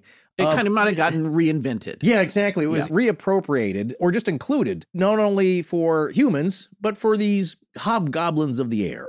Indeed. Hobgoblins. Okay, so we have that, but an even earlier account comes from 1923. Now, according to uh, this website, which has a pretty good passage about gremlins in general, unexplainedstuff.com, it says Dave Stern, an aerospace, aviation, and history writer, says that the modern legend began when a British naval pilot was rescued after crashing into the sea. I think you're going to love this account. This pilot had blamed the crash on some little people who had jumped out of a beer bottle and had tormented him all night. We've both had similar experiences to that. Uh, right, right. Our- Uh, maybe in our college days more. And this is funny. All right, that was 1923. There is here in the Gremlinus Americanus, the Eric Yes, Sloane book right. that I referred to earlier, there is the drinking gremlin, and he looks like a beer can, an old timey beer can, Uh-huh. Imbibus gremlinicus. And That's uh, appropriate. Yeah. Here's the quote associated with that one. Dear Eric, I made the acquaintance of the drinking gremlin in the days of the First World War. They puff up when you least expect it and drink everything from high octane to vin ordinaire. Best regards, Colonel J. Carroll Cone, Pan American Airways. Nice. Yeah. Well, the account goes on to say by this pilot who was rescued that these little people, after this night of torment, then followed him into his plane and entered into the engine compartment, I think he meant to say, and screwed up the flight controls, causing him to crash. They spent a lot of time with him. It was the night out before. They hung out all night. They popped they, out of the bottle. Yeah. uh, then they went on to the plane. then they got onto the plane. Yeah. That's a report that's often pointed to as like, well, that's the first mention of any kind of report of a gremlin or a pilot willing to say that. But my point here is, I think I would have left out the beer bottle part Yeah. and the and the drinking the night before. Maybe just had one or two beers. That ties into the Fremlin beer bottle uh, mythology of this, and also that gremlins, you know, a lot of the time will just pop out of beer bottles.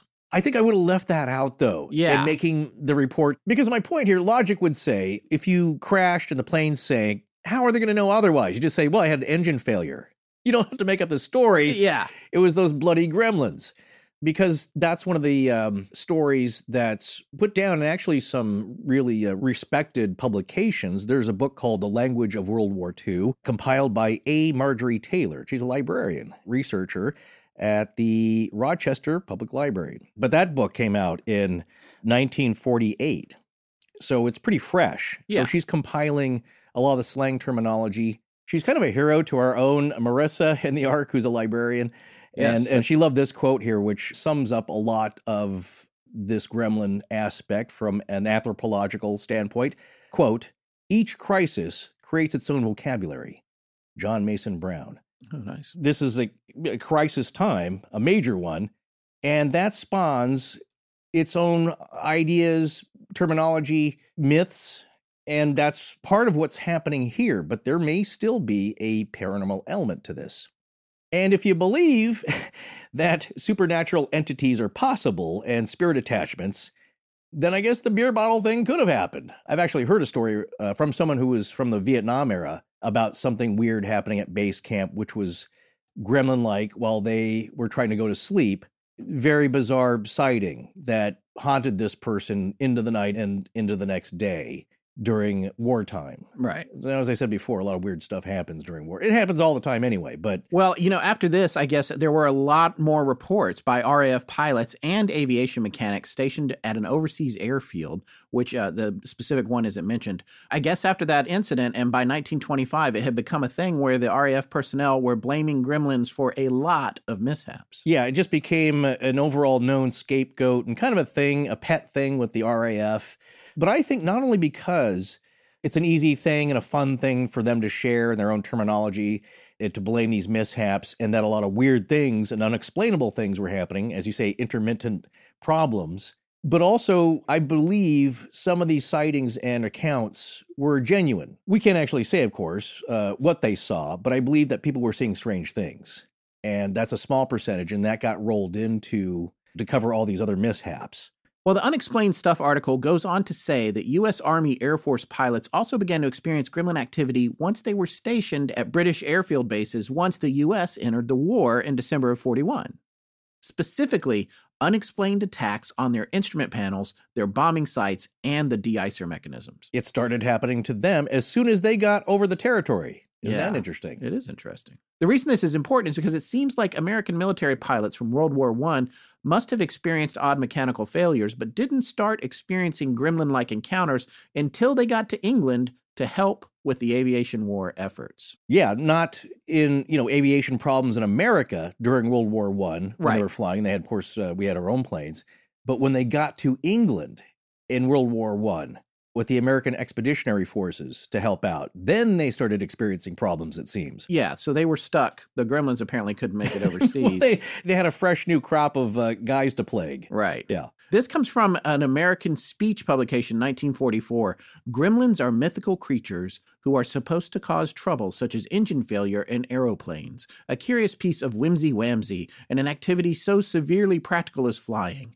Now, the gremlin seems to be extending its sphere of operations so that the term can be applied to almost anything that inexplicably goes wrong in human affairs. Yeah, again, anything that's kind of weird that happens and you want to blame it on something else, it's Gremlins did it. But then they start popping up in the years following World War One. In the 1938 novel The ATA, Women with Wings author and pilot Pauline Gower mentions Scotland as being gremlin country, where the little devils would cut biplane wires. Mhm. Here's a quote from that, the book Women with Wings, written by Pauline Gower, 1938. Chambers told us the old Air Force legend of the gremlins. These are weird little creatures who fly about looking for unfortunate pilots who are either lost or in difficulties with the weather. Their chief haunts are ravines and the boulder covered tops of hills. They fly about with scissors in each hand and try to cut the wires on an aeroplane. That's Yeah. a good point because there is one theory that gremlins only happened once aircraft got more complicated and there was more things to go wrong. As we mentioned earlier, it's like, well, biplanes, yeah, it's a machine, but it's kind of a, more of a simple machine. Pretty simple, yeah. Yeah, if you've ever owned an, uh, happened to got handed down to me a 1946 Ford, which is in desperate need of a lot of repair, but you look into the engine compartment and you can almost crawl inside. There's, Yeah. It's not very There's a- complicated. There's a lot of room and lot of room very to- little going on. Yeah, I could- Fire, gas, electricity. exactly. I Yeah. could work on it myself Yeah. in high school. You open the hood on a car nowadays, and it's so jam packed. They got to remove fifty things to get at the uh, you know anything in there. So Yes. that's an interesting point here. Is that what she's saying as a pilot and an author?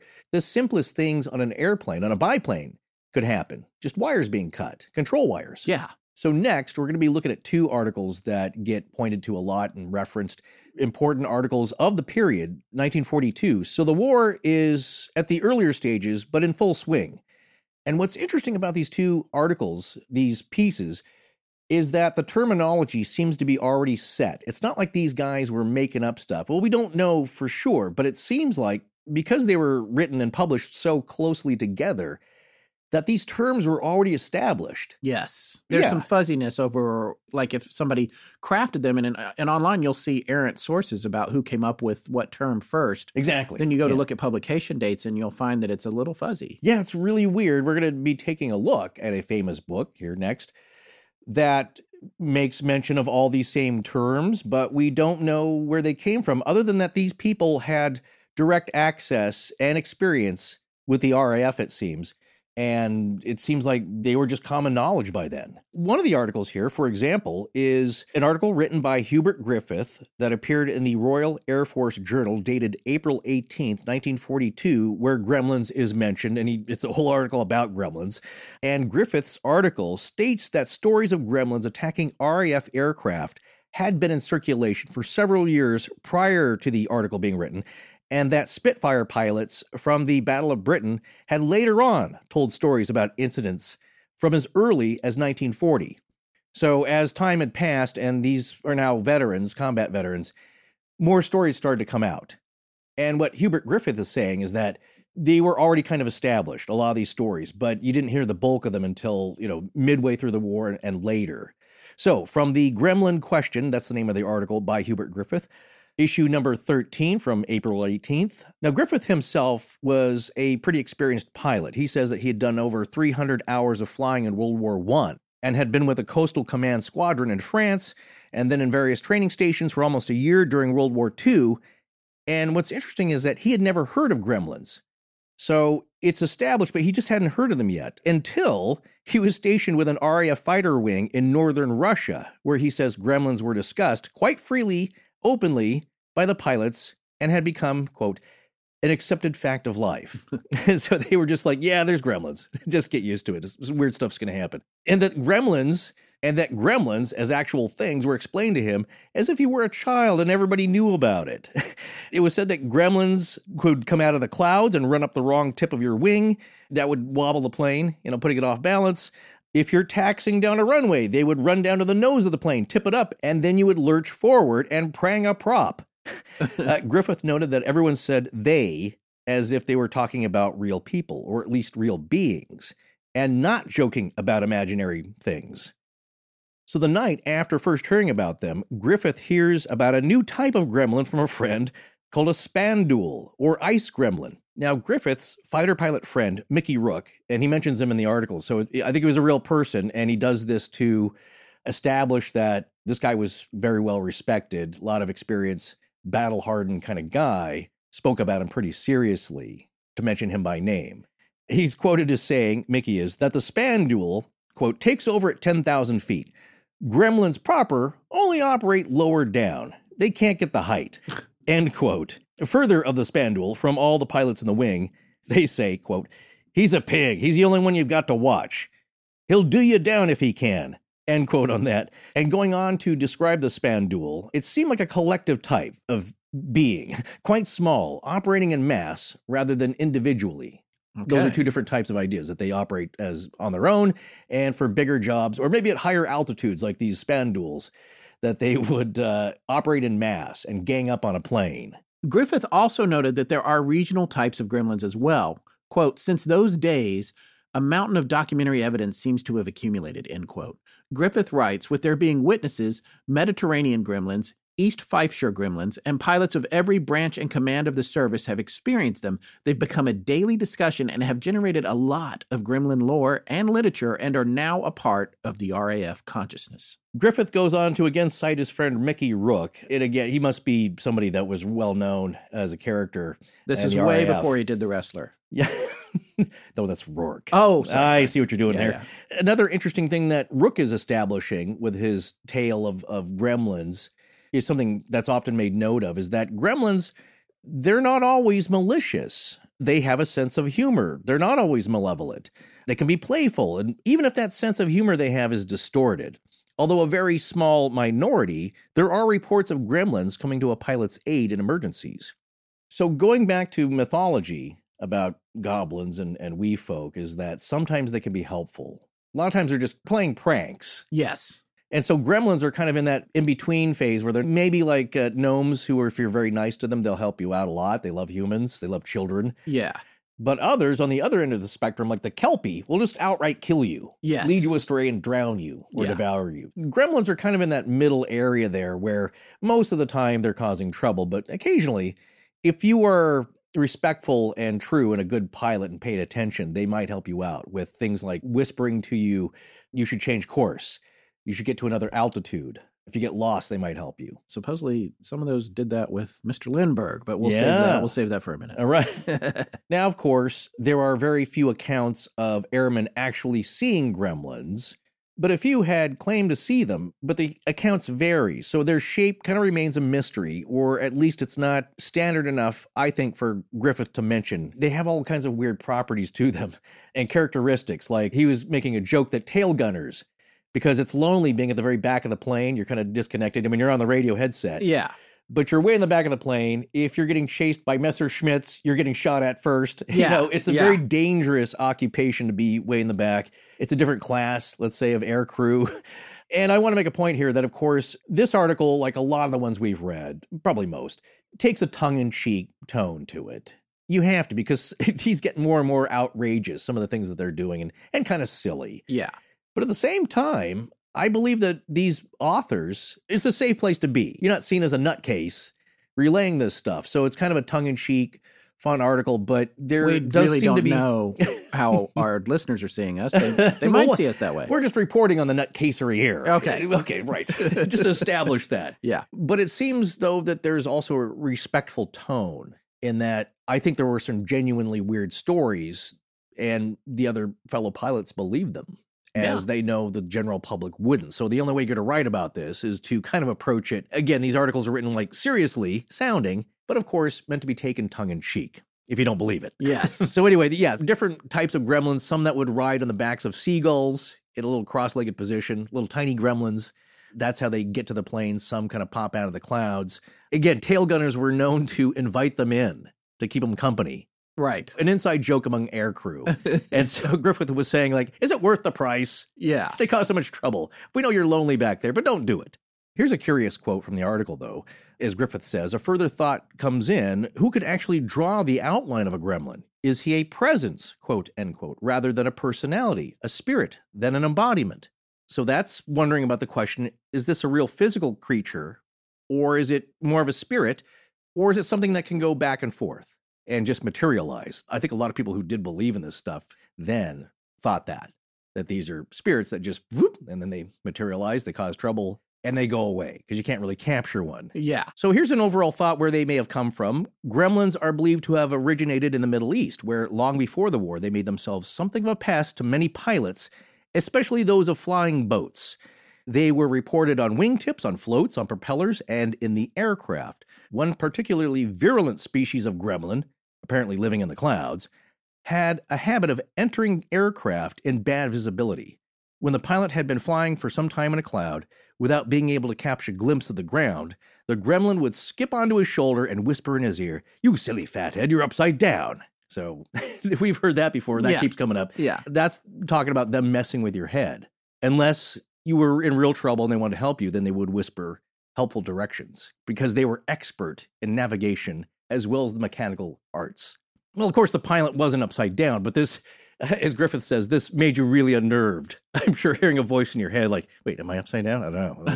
Who, who's talking to me? You know, Right. Right. they're messing with you in every way they can. So then there's another mention by Griffith that the story originates with a particular unit, the Photographic Reconnaissance Unit, The PRU. The PRU. And I want to Yeah. point out that in the poem at the top of the show, in Yeah, the cold right. open, Mhm. you heard him say the PRU in reference to Pretty Ruddy Unlikely. Right. But it actually was a cover up for the Photographic Reconnaissance Unit. It was kind of an origin for these larger stories. That right? does seem to be a focal point where they started, these stories started. What's unique about them is that they fly at very high altitudes Right. where the air is very cold.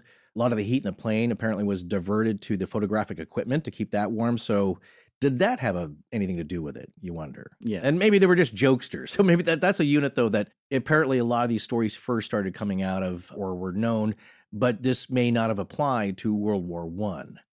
right. So it's just a particular case of gremlin stories coming from this particular unit.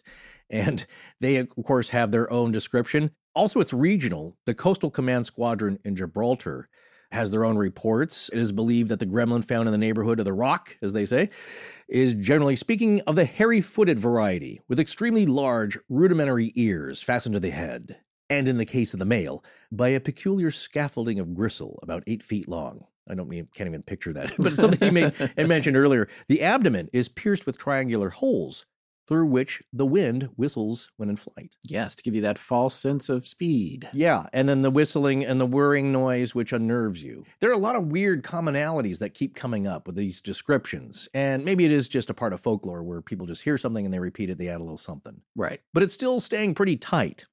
So Griffith concludes his article, his groundbreaking one here, with something that's a bit of a curious thought on the maybe the philosophy of it in that at once he says this is probably a subject best suited to H.G. Wells, who was you know popular and known at the time, because it's like sci-fi, is essentially what he's saying.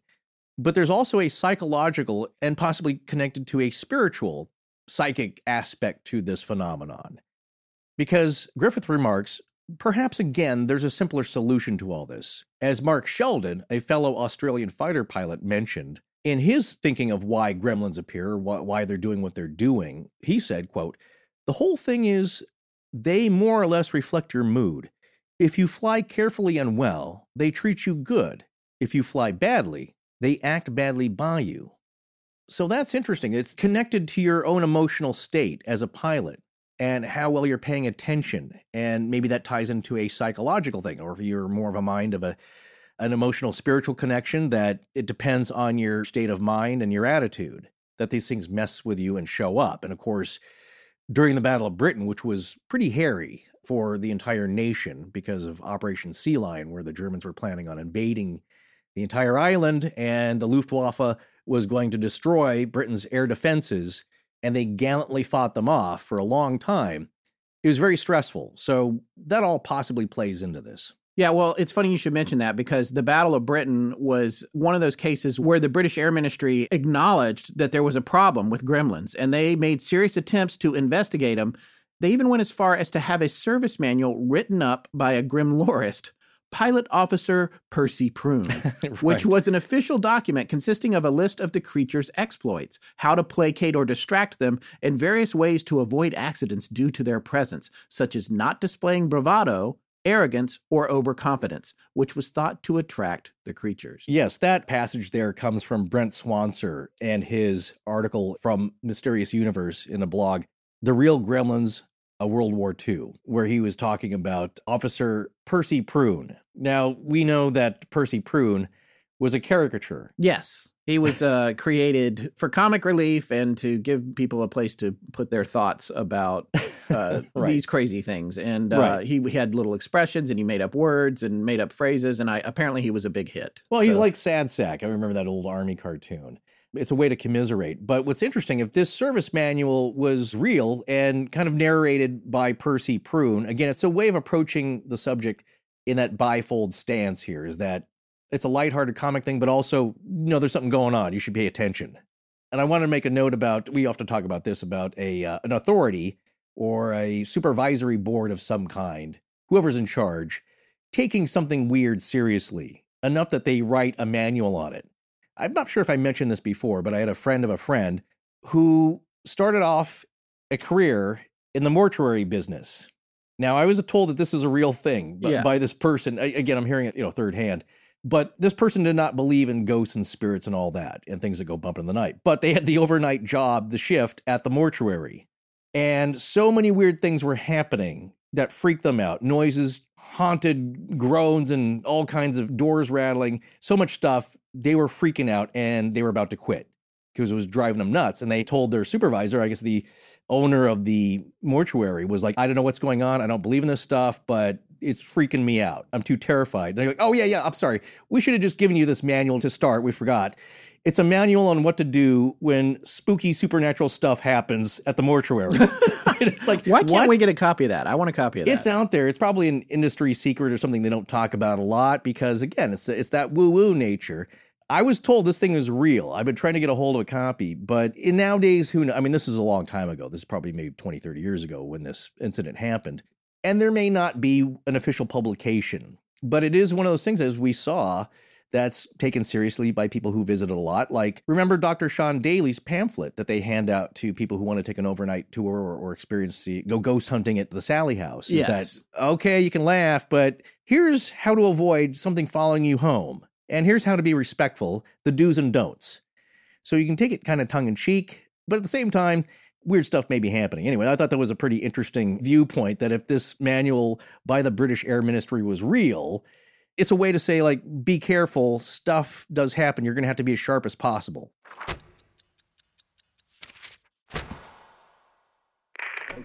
Hey, listeners.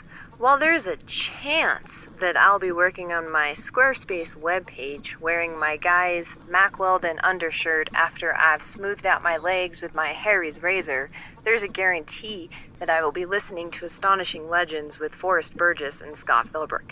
Let's get back to the show. All right, before we switch gears here, there is one last thing I want to mention. I would, I do feel like we have to mention the AMC Gremlin, which uh, is a car, Yeah. not particularly attractive in my opinion, but it's I thought uh, it was somewhat cool. It was a hatchback, right? A five door, no, a three door because there's a it's it's a coupe with Yeah. two doors and then a, a flat slanted back hatch. Yes, a very flat back. Listen to this on the Wikipedia page from it. Designed and named by Teague, that's the designer, to look either, quote, cute or controversial, depending on one's viewpoint. For many, it seemed perfect for the free thinking of the early 70s, end quote. American Motors executives apparently felt confident enough to not worry that the Gremlin name might have negative connotations. Time magazine noted two definitions for Gremlin. Quote, defined by Webster's as a small gnome held to be responsible for malfunction of equipment. American Motors' definition, however, was a pal to its friends and an ogre to its enemies. The car's cartoon inspired mascot was marketed for product differentiation and was intended to be memorable to consumers. That hood ornament, and by the way, AMC always had the coolest ones. I had an aunt with a hornet, and it had like a chrome hornet, and it was the coolest thing of all time. Yeah, and, uh, that may have been the only cool design feature of any American Motors car. yeah, but the gremlin has a little gremlin. It's like a circular Yes. badge with a little gremlin on it. It's pretty crazy. But it is interesting that they named the car after what really is kind of it's not good. is this is going to break down. It's got a lot of issues. Now, there's been there's a lot of stories like that about manufacturers not understanding fully the cultural contexts of the Whatever the- they're the- Yeah, the, the yeah. Chevy Nova, which Nova in Spanish means no go. Yeah. Yeah, well, that doesn't surprise me at all. But it was an interesting car name of my day, and I think maybe the first time I'd heard about gremlins, other than for my grandfather who fought in World War II. But he was on the ground; he didn't have a lot of air experience. But I will say, the American pilots, as we said earlier, when they got to England, started experiencing their own problems, and they had their own nickname. They called them the Yehudis.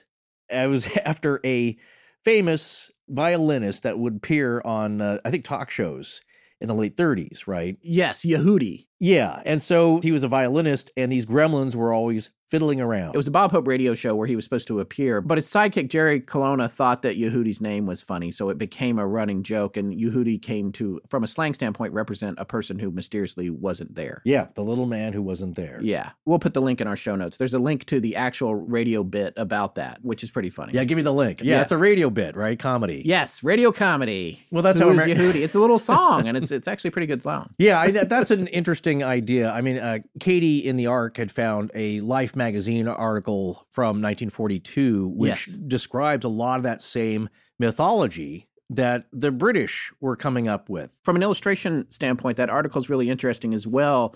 It made me think of Roger Rabbit because it's real pictures, and then the gremlins are animated into Yeah. the pictures. And we would have used some of those, but I'm pretty sure we would have gotten a cease and desist before we even posted them. Well, Life, yeah, somebody owns still owns Life magazine. Yeah, so yeah. that also ties in that fact of uh, animation or, or drawings, which you can see in those British safety posters that we talked about earlier, which I believe were illustrated by Boris Artsy who did those drawings in the Life magazine article. But also, it seems those are the same characters from the British posters, where they seemed more of the, uh, let's say, the mid 19th century classical British dress. He's got little uh, uh, a frock coat with tails and spats and a comical ruff around the neck. He's wearing, Yeah. which kind of pinheaded with a little bit of tuft of hair on the top. Yeah. So those are that's how he pictured them. you know, he's a Russian name, but he was actually an American. And we also found that he served as an expert advisor to the U.S. Department of State's psychological warfare branch. I know that was an interesting fact to, to come across. So he's one of those guys that's like, yeah, let's put the speakers on loud and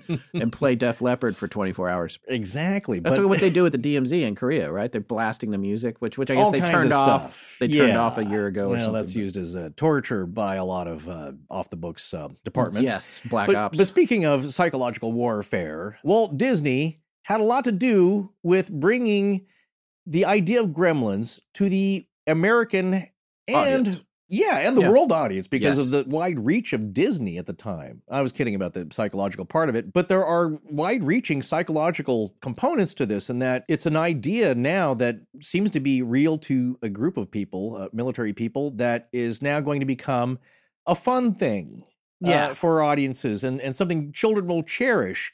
And that was started by Roald Dahl, the author. We know who Roald Dahl is, right? Oh Au- yeah, Author of Charlie and the Chocolate Factory. yes, and the Great Glass Elevator. The Fantastic Mr. Fox, The BFG, James and the Giant Peach, the author of so many classic children's stories. I don't know if many people know this, but he was also a fighter pilot in World War II. And his books have sold more than 250 million copies worldwide. Now, he was uh, born in Wales to Norwegian immigrant parents, but he was a noted pilot as well. So he would have known about these gremlin accounts, most certainly Yes, and he wrote a book about him. It was He his did. first book, his first children's book. So yeah, Dahl was a fighter pilot for the RAF 80 squadron in the Middle East, another supposed possible birthplace of the idea of gremlins. yeah, he was a flying ace and intelligence officer, rising to the rank of acting wing commander. And he also had his own accidental crash landing in the western desert of Egypt. Now, I don't know if he blamed gremlins for that, Yeah, but he would have been familiar, like most pilots, I'm sure, with strange mechanical things happening. But I think having heard all this lore and, and probably being a part of it in a large way gave him his idea for his first book. yes. So, what is the plot of the Gremlins that he wrote? Uh, I want to read this quote here from Wikipedia about this because it sums it up better than I could have. The story concerns mischievous mythical creatures, the gremlins of the title, often invoked by Royal Air Force pilots as an explanation of mechanical troubles and mishaps. In Dahl's book, the gremlins' motivation for sabotaging British aircraft is revenge of the destruction of their forest home, which was razed to make way for an aircraft factory. Mm-hmm. So there's a, there's a main character in the book. His name is Gus, and his Hawker Hurricane fighter is destroyed over the English Channel by a gremlin.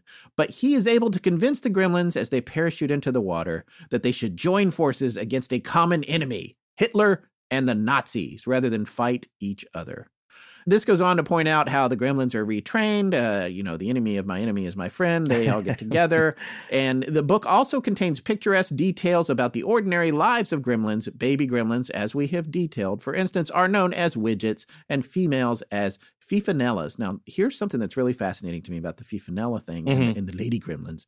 This Wikipedia entry says it's a name taken from the great flying filly racehorse, Fifinella, that won both the Derby and the Epsom Oaks in 1916, which was the year that Dahl was born. And here's a little more background on Fifinella there, also from Wikipedia.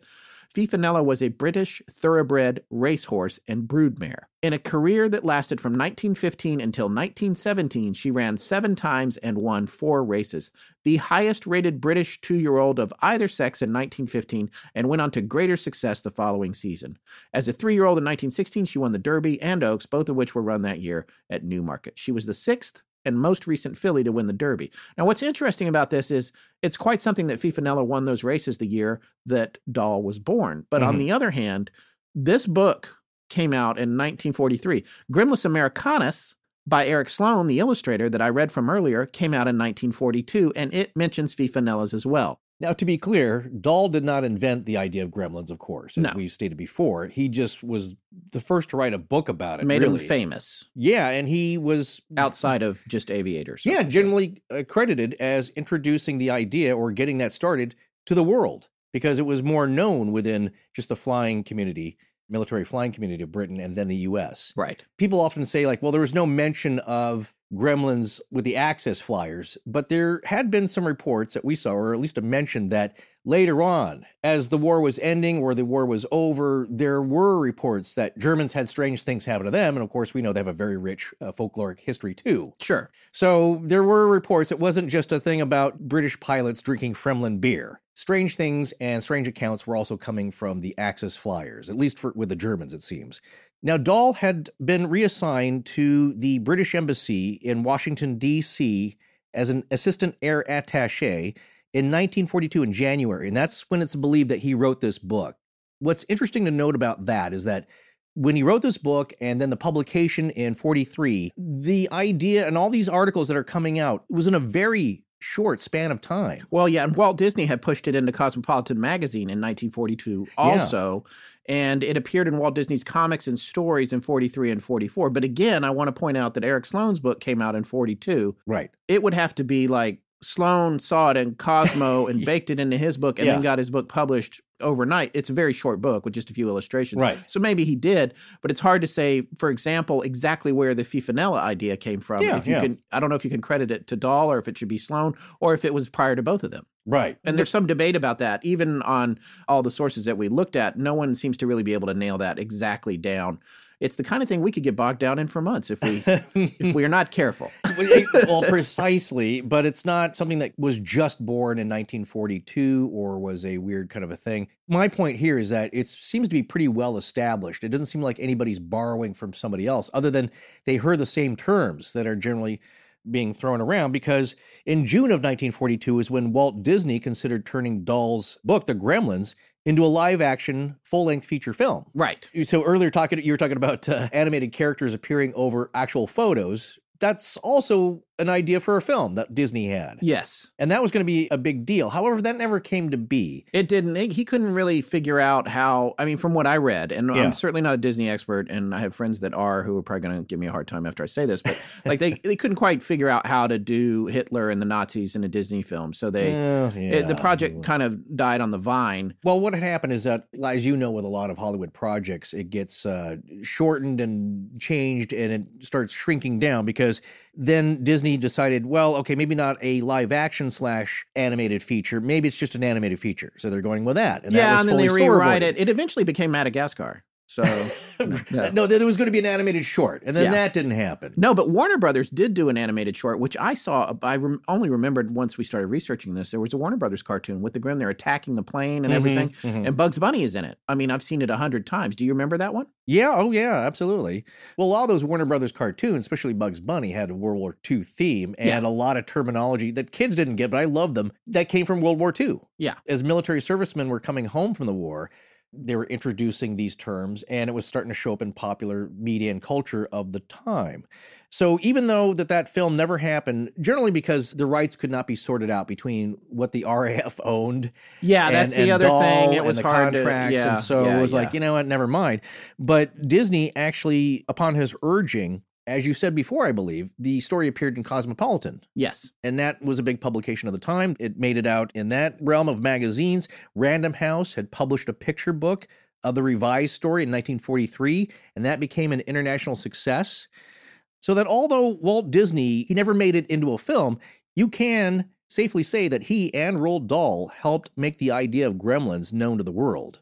One of the cool things about this, the Dahl Yeah. and the, the Disney thing, is that it does change one of the fundamental elements of the origin story Yeah. in a way Mhm. because it puts the gremlins as something that we mentioned earlier in the episode more like woodland natural nature associated creatures Yeah, they were more like little people in Yes. his book Yeah. rather than goblins or, or reptilian types of things. I think of them as like the borrowers, except, Yeah. that, except that they had magical powers and they were expert machinists. right and so what this says is they adapted from that life to a life of revenge after their woods were razed to build an aircraft factory so th- Yeah. that part of it is really pretty interesting and it adds another dimension to the story so it's cool Well, yeah, they started off living, their origin story is in the ancient forests and swamps of England. That goes into the folklore, the, the ancient folklore ideas. Oh, and also Dahl mentioned spandules. Remember that? Yeah. Yeah, the ones who lived in the clouds. right and those ones cause all kinds of problems i think They're the ones who iced up the works because they were so high at an altitude that they were their own species. So once again, in this version, Dahl's version, they're actually creatures of the elements, nature spirits of the woods and of the air. So now we're going to take a look at some accounts of gremlin encounters where people actually experienced or saw something. And we're going to start with one of the most famous aviators of all time, Charles Lindbergh. Not only that, he's one of the most famous people of his era. This guy was an international rock star for what yes, he did. It was a big deal. And it was a big deal. the thing that's interesting about him was he was pretty open minded when it came to the paranormal. I did not really realize this until we got into this particular episode and had to do a lot of reading Yeah. and research on him. And turns out he was kind of ready to believe in the unexplained. Well, like a lot of people, though, he didn't start off that way. He was pretty skeptical before he started his epic journey of about 3,600 miles across the Atlantic. And this was in May of 1927. And he left from Roosevelt Field in Garden City, New York, and he landed in Le Bourget Field in Paris. So that's a 33 and a half hour flight in a single engine plane, single seat, and the first person to do that. So it was, it was a big deal. But he had a mystical experience along the way, which he didn't really tell anybody about until he wrote his autobiography. I think that was in 1953. Yeah, it was 20 years later. So what's important to note here, though, is that this encounter sometimes, often, is attributed to a gremlin experience because it's just dealing with something weird and spiritual, perhaps, or an Well- entity of sorts on an airplane. Uh, well, and there's components of it that line up with the gremlin mythology. There's Yeah. other components not so much. So it just kind of depends on what you think gremlins are, really. yeah, he had his own type of gremlin encounter that was specific to him. But fortunately, it was the good kind because in this encounter, they didn't harm him. He had enough problems, you know, on his own. He had his wings icing up, altitude problems. These beings, which were more spiritual, as he described them, actually helped him out with advice, expert advice on navigation and comforting him in a way, just saying, Don't worry, you're going to make this. You're going to do it. You're going to be okay and it gave him a little bit of power to go through. But it was a very interesting experience in that, yeah, it was very much like what we would think of as a psychic paranormal experience today. So, a lot of people, of course, after he mentioned this, well, it's a long flight. You're hallucinating, obviously. It's a long flight. That happens with some pilots, well, especially high altitude test pilots. Sometimes weird things happen, but in the testing phase, well, as we saw in the near death experience episodes, that can induce a very strange experience in your mind. But he's only nine hours into the flight when this happened. So I, that's a long day. It's a long time flying. But Amelia Earhart had really long stretches of flying in a vibrating aircraft, which was a lot more advanced than his, but still very tiring. And she seemed to be fine, or at least she never explained or or described any experiences with a gremlin type things. But of course, she had her own mechanical problems. But yeah. but this one, yeah, you, you could say, like, well, he was really tired. He's hallucinating. He's imagining all this stuff because it's too fanciful, but perhaps not. So, Scott, why don't you read to us a few passages where Lindbergh describes his experiences? Okay, this is a pretty fascinating section. This is from his biography by Charles A. Lindbergh, The Spirit of St. Louis. And this particular version is a 2003 edition of it from Mhm. Charles Scribner's and Sons. While I'm staring at the instruments during an unearthly age of time, both conscious and asleep, the fuselage behind me becomes filled with ghostly presences, vaguely outlined forms, transparent, moving, riding weightless with me in the plane. I feel no surprise that they're coming. There's no suddenness to their appearance. Without turning my head, I see them as clearly as though in my normal field of vision. There's no limit to my sight. My skull is one great eye, seeing everywhere at once.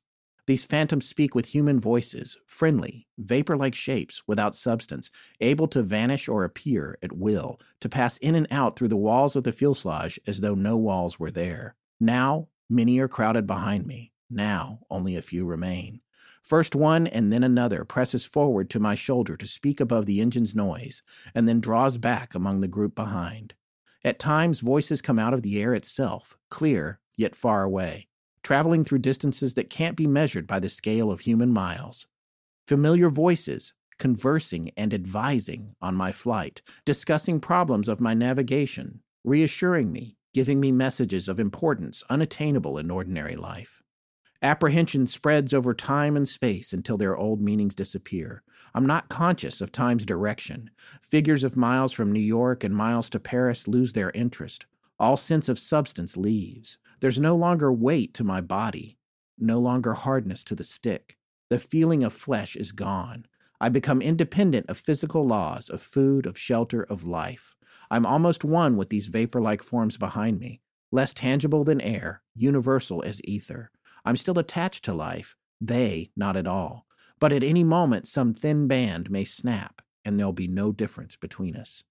The spirits have no rigid bodies, yet they remain human in outline form, emanations from the experience of ages, inhabitants of a universe closed to mortal men. I'm on the borderline of life and a greater realm beyond, as though caught in the field of gravitation between two planets, acted on by forces I can't control. Forces too weak to be measured by any means at my command, yet representing powers incomparably stronger than I've ever known. I realize that values are changing both within and without my mind. For 25 years, it's been surrounded by solid walls of bone, not perceiving the limitless expanse, the immortal existence that lies outside. Is this death? Am I crossing the bridge which one sees only in last departing moments? Am I already beyond the point from which I can bring my vision back to earth and men? Death no longer seems the final end it used to be, but rather the entrance to a new and free existence, which includes all space, all time. Am I now more man or spirit? Will I fly my airplane onto Europe and live in flesh as I have before, feeling hunger, pain, and cold? Or am I about to join these ghostly forms, become a consciousness in space, all seeing, all knowing, unhampered by materialistic fetters of the world? At another time, I'd be startled by these visions, but on this fantastic flight, I'm so far separated from the earthly life I know that I accept whatever circumstance may come. In fact, these emissaries from a spirit world are quite in keeping with the night and day. They're neither intruders nor strangers. It's more like a gathering of family and friends after years of separation, as though I've known all of them before in some past incarnation. They're as different from men and yet as similar as the night's cloud mountains were to the Rockies of the West. They belong with the towering thunderheads and moonlit corridors of sky. Did they board my plane unseen as I flew between the temple's pillars? Have they ridden with me through sunrise into day? What strange connection exists between us? If they are so concerned with my welfare, why didn't they introduce themselves before? I live in the past, the present, and the future here and in different places all at once. Around me are old associations, bygone friendships, voices from ancestrally distant times. Vistas open up before me as changing as those between the clouds I pass. I'm flying in a plane over the Atlantic Ocean, but I'm also living in years now far away. So, all right, we're going to talk about that passage a little more in a second. There's just one last paragraph that we want to read here. It's from a, a much later in the book as he's approaching Ireland. Ireland, the land of banshees, ghosts, and fairies. I've never believed in apparitions, but how can I explain the forms I carried with me through so many hours of this day? The voices that spoke with such authority and clearness that told me, but what did they tell me? I can't remember a single word they said. Wow. He's a really good writer. Yeah. First of all, Also, 25 years old? Yeah. I mean, come on. you got to be young to to endure that kind of flight. That last passage you read, I believe, was prior to the 29th hour of flying. Yeah. He's only been flying nine hours when he first starts to experience these, let's say, spiritual beings. And this is a very metaphysical experience he had. Yeah. It's really out there. And I'm not surprised why he didn't start telling people as soon as he landed what had happened because it's mind blowing. It's existential. It's very supernatural in a way. It really is something. And when you think about the experience of it and then how it crosses over with Gremlins, that's what's, you know, another part of it that's a fascinating component is really for me, I think it's only in that they were giving him advice. And I've read other analyses of this that suggest that he was more in tune with departed humanity Mhm. and less with gremlins. But what's crazy about this is it's not that we just threw it in here, it's that there are a billion mentions of how Charles Lindbergh encountered gremlins. yeah. And when you read the passage, it's like, ah, I'm not sure these were gremlins. There's maybe a little common ground, but Yeah. not really. He's not having problems with the plane. He's getting some advice. This seems more like a glimpse of spirituality, the other side, that sort of thing. Yet, if you go on the internet and you search gremlins, everyone talks about Charles Lindbergh and gremlins. But then when you read this passage, it's kind of eh, uh, not so much. Well, it's the spirit of St. Louis indeed. In- uh, because indeed. these are more described by him as spirits. And I'm not sure if this quote is accurate or not, but you see this published a lot here or reported. Quote, they looked grim and menacing, but I never once felt frightened. And he said that they were more ghostly forms. and they may be departed spirits of people or something mystical that had knowledge, and not so much the goblin, impish like mystical characters that we've been talking about all night. It has been described by him as something that other pilots have said that their voices in his head. Other people have said, "Oh, that's a gremlin thing." When they're if you get off track, they're giving you advice as to you're off mark, change your course, drop to a lower altitude. They're giving you uh, expert advice on your flying that helps you out or encourages you. And people could say, well, that's just a part of your subconscious. You're remembering stuff that you should be doing and you're delirious a little bit. So it seems like other worldly voices are telling you this, but it's really voices of your own in your own head.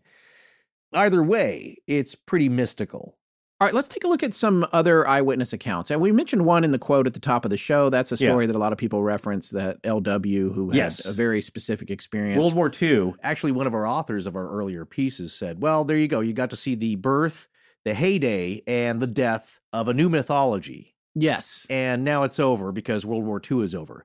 But that's not the case. A lot of people think that. But if you're in aviation, you know it's a term that is still being used. We have a member of the ARC who has a lot of military connections and Air Force connections in particular, and asked one of his buddies, Hey, does this still get mentioned? Do gremlins get blamed for stuff? He's like, Oh, yeah. Yeah, Yeah, this, by the way, today. these are high ranking active duty people. Yeah, Yeah. and and not to say that we're we're talking about the goblins, fairy, pixie, elves, that kind of goblin in particular, but it's an active term in that like, oh yeah, gremlins are at work, they screwed this up. Unexplained phenomena. yeah, so it's a, Yeah. it's still a commonly used thing. But in addition to that, there are some modern day accounts of people seeing weird creature type things screwing up aircraft machinery in all various forms. So that too still goes on. So you remember at the top of the show when we were talking about the folklore of gremlins and how that started and some of the terminology and the the etymology of the word, the or, the word origin of gremlins. Well, this is on the wiki page uh, even that I found pretty interesting, but it's also of course mentioned in other sources. That folklorist, John W. Hazen, was the one who weighed in on the possible origins of the word gremlin to vex or to annoy, as Yes. possibly being a root idea for gremlin. Well, he had his own modern day gremlin experience. So, paraphrasing this from the wiki entry, Hazen mentions this in a peer reviewed and academically praised publication, which is pretty brave of him. Because if you write this down anywhere, then especially to your peers, they might start questioning your your sane judgment. Yes. So apparently, what happened during a flight, he found a quote parted cable which bore obvious tooth marks in spite of the fact that the break occurred in a most inaccessible part of the airplane. And at this point, Hazen thought he heard what he called quote a gruff voice demand. How many times must you be told to obey orders and not tackle jobs you aren't qualified for? This is how it should be done. End quote upon which he heard a musical twang and another cable was parted. Right there in front of him. Yeah, okay. So there's a couple of things going on here. Yeah. Do you remember, as we talked about earlier, that sometimes gremlins work alone Yes. and sometimes they work in groups when the task is too big?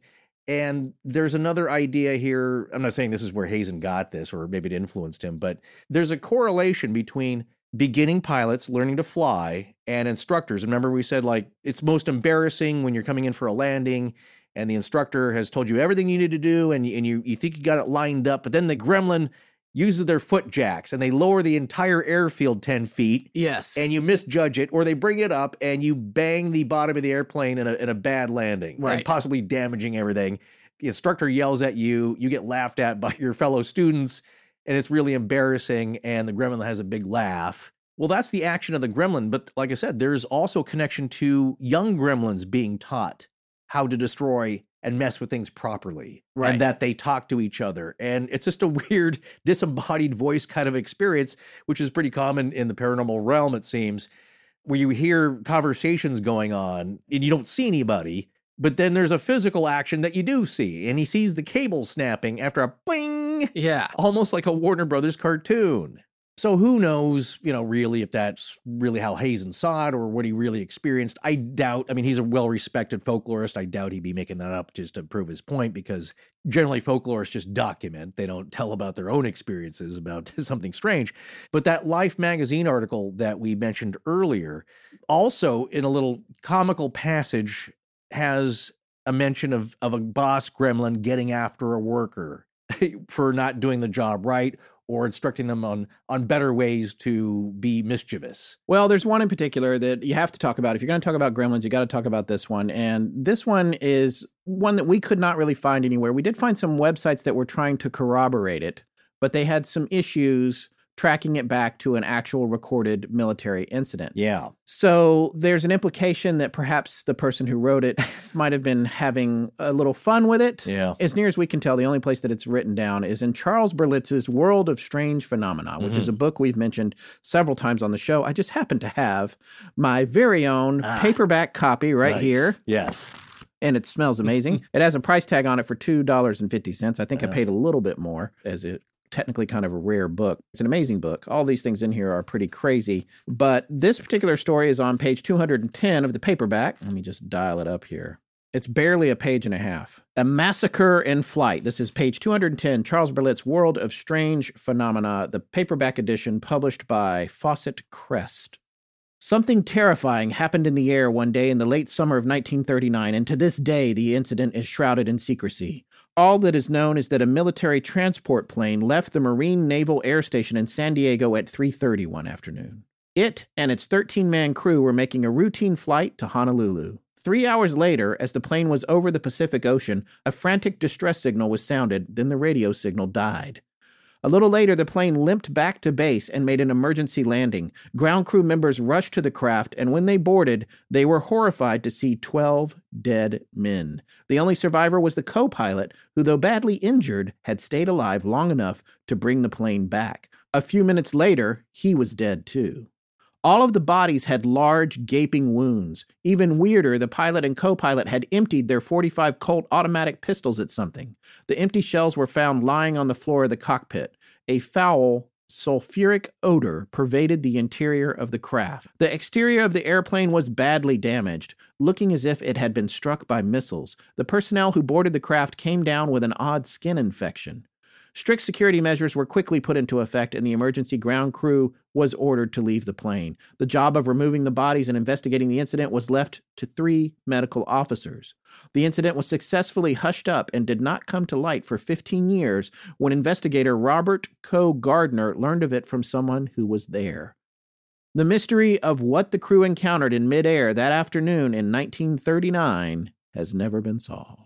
Well, if there's any account that's ripe for a movie scene, that's it. And speaking of, I believe that was the inspiration, that story there, for a segment within the animated film Heavy Metal. Oh, okay, nice. No, yeah, I remember the film. I have never Yeah. seen it actually. That's a glowing evil orb. okay, your Well, there we go. Yes, the like cause Phantasm. of many things. Yes. Oh yeah, that just floats into the plane and causes havoc. Well, there you go. I don't know if that's uh, how you would even run that down.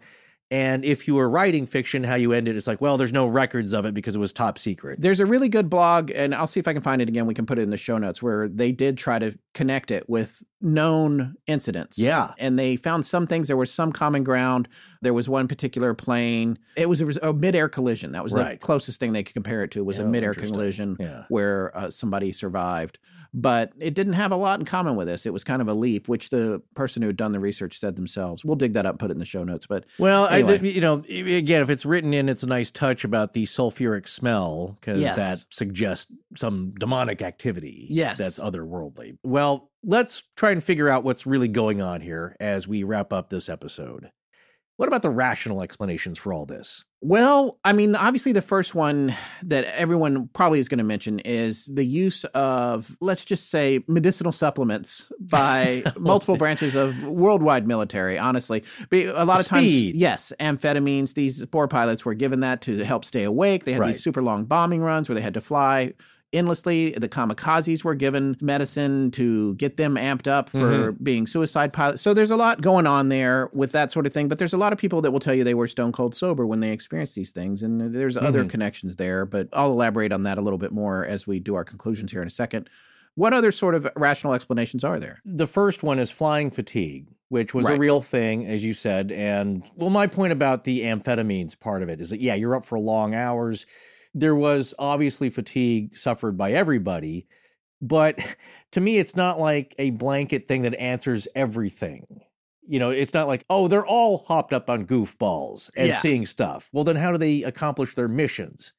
Because they were pretty successful in a lot of it. So you just don't start freaking out and still are able to keep it together and complete the mission and come back and be okay. But certainly there was a lot of fatigue that's stressful. It's combat. But according to the United States Army Air Force Handbook for the years 1939 to 1945, compiled by Martin W. Bowman, there's a section on that that describes what he was talking about. And that there were rest camps set up for pilots that were suffering extreme fatigue to give them a rest like up to a week. Yeah, as I said, rest camps began to function in 1942, and only a very limited number of flying personnel could be sent to them. But the sentence after this is worth noting. Despite combat conditions, numbers of breakdowns due to flying stress were remarkably low, according to a report by the surgeon on 20th January 1943. On the other hand, there were some detachments like the 14th Fighter Group, because they lost so many people, they all had to be given rest. So it doesn't seem to be a really common thing to match up with the number of stories that were being reported. Yes, a lot of people were commenting on it, you know, and using gremlins as a term of camaraderie and something, again, they can discuss. That's an inside joke for them. But it seems like there were too many descriptions going around to fit the amount of flyers having to be given rest periods because they were so fatigued. It's one of those explanations for me. Sure, maybe it explains a few cases, but not enough to call this mystery solved. Well, we did find one paper. It's called The Gremlin Myth by Charles Massinger. And uh, this appeared in the Journal of Educational Sociology, number 17, 1943 and 44. So this was in there. And it's an interesting paper. Now, he did not publish a whole lot else that we could find anywhere else. And he was a grad student at, I think, NYU at the time when I found this paper. I read it. It's, of course, very period associated in terms of the viewpoints that it has. But it essentially comes down to the idea that, of course, it's a myth. There are hallucinations. Pilots are exhausted. There's no way this can be real, but we can't look down on the pilots for having these hallucinations because they're working so hard and they have such long hours. And these are peaceful men that have been cast into the throes of war. And uh, this sort of the overall of it. It, it. And it explains, Massinger talks about how the environment is so harsh and so new for these folks who used to be farmers and whatever else Mhm. that they did before they became pilots. And I can see a little bit of that. Sure, that's going to create possible hallucinations and there's fatigue associated with it. But like you, I find it unusual for everyone to be experiencing the exact same thing or to experience something similar. On the other hand, once this started to snowball and it became a conclusion that people could wrap their heads around, I could see where everyone might start to glom onto the same idea as a cause. But for my conclusion on the story, having researched it, I got to tell you, Forrest, and I haven't told you this until this very moment, Mhm. I don't think this is a thing. Like I said, I don't think there's a lot of cases where you can find eyewitness accounts of any particular thing and then Mhm. everyone's describing different stuff. And it seems to me just like a myth or a legend that snowballed and it's fun to talk about and it's kind of interesting. On the other hand, I totally believe in unexplainable phenomena happening to pilots in the air. We have tons of cases like that that we could cover on the show over the next couple years. But the gremlins idea, I believe in it less now that we've researched it than I did before we got to it. what did you believe before that? I thought it was a possibility. I remember coming across these stories that seemed more poignant Right, and direct, right. but we couldn't find those. Yeah, I think there's a reason for that, and that there's not a lot of. We were joking about this yesterday. From close encounters, would you like to, uh, pilot? Would you like to report a UFO? Negative tower. Yeah. You don't do that. It ruins your career. I don't know. It's just after you're Yeah. retired and you're on the ground, you can tell everyone all about it. So, yeah, well, that's what happened in certain cases. It's just not written down. So yes, I agree. We didn't find a lot of uh, reported accounts when you hear other people talk about the show in podcasts, and also in other documented pieces, blog entries, articles, and all that. Even from the time, you don't get a lot of people going on the record, except it's secondhand. Like I said, that earlier one with Griffith. Who said that? Yeah, here's a guy, and he was talking about him matter of factly, and here's his name. We can't trace him down now, but It's like so many other strange encounters with cryptids or spiritual beings and little people. You have, as you mentioned earlier, we know somebody that we love and respect who had a strange little person encounter. Yeah. Do you believe them? Uh, yeah. I, and I think a lot of people think, oh, because you know, ap- the experiences I've had over the show over the years, especially with the Sallie House, I'm, like, I'm Right. totally gonna be, oh yeah, gremlins, they're real. I'm sure you know you don't know, but they're out there. When I come to a topic like this and Yeah. we go through it and we dig through, and there's a lot of fun information in here and it's interesting. Right, right. But uh, if I don't feel convinced about it by the end of it, I'm going to say it. And in this particular case, obviously, I have an open mind. If you could convince me that you had all these eyewitness accounts where people were definitively identifying this, or there was more proof Mhm. of it besides three or four anecdotes, Yeah. I'd be like, hey, you know, let's look into this further. That'd be great. Right. I'm open to the idea of it, as weird as it is, Yeah. but I just am not seeing it here. If this was a jury trial, I would be saying not guilty. If this was Mythbusters, I'd be saying myth busted. That's me. That's where I'm at. Of course, that's the rational, logical approach because there's no evidence or even solid accounts to go by. And there are some good uh, accounts backed up by good sources, like the periodical Aviation Week from 1960 lists a little section on long duration flights actually causing hallucinations. A navigator seeing a face of a gremlin in his radar screen. Yes, I read that article, and they saw crazy little faces in the, all the dials. Yes, that, and that's right. Yes, yeah. and there was another guy who was in a simulator for a duration test who became convinced that the TV monitor that the simulator was running on in front of him was melting and about to catch on fire. And he wanted to be let out immediately. Nothing they could do outside could convince him. They could all see the monitor on a camera that Right. nothing was wrong with it. Right. That's, that's a, a- human condition. that's a human condition Yeah. in a test subject Yes. experiment. Like we said before, when you see the astronaut testing, you have a near death experience with some people. You're Right. about to black out, these very stressful conditions on the body can produce these things, which are entirely, I believe, physiologically based.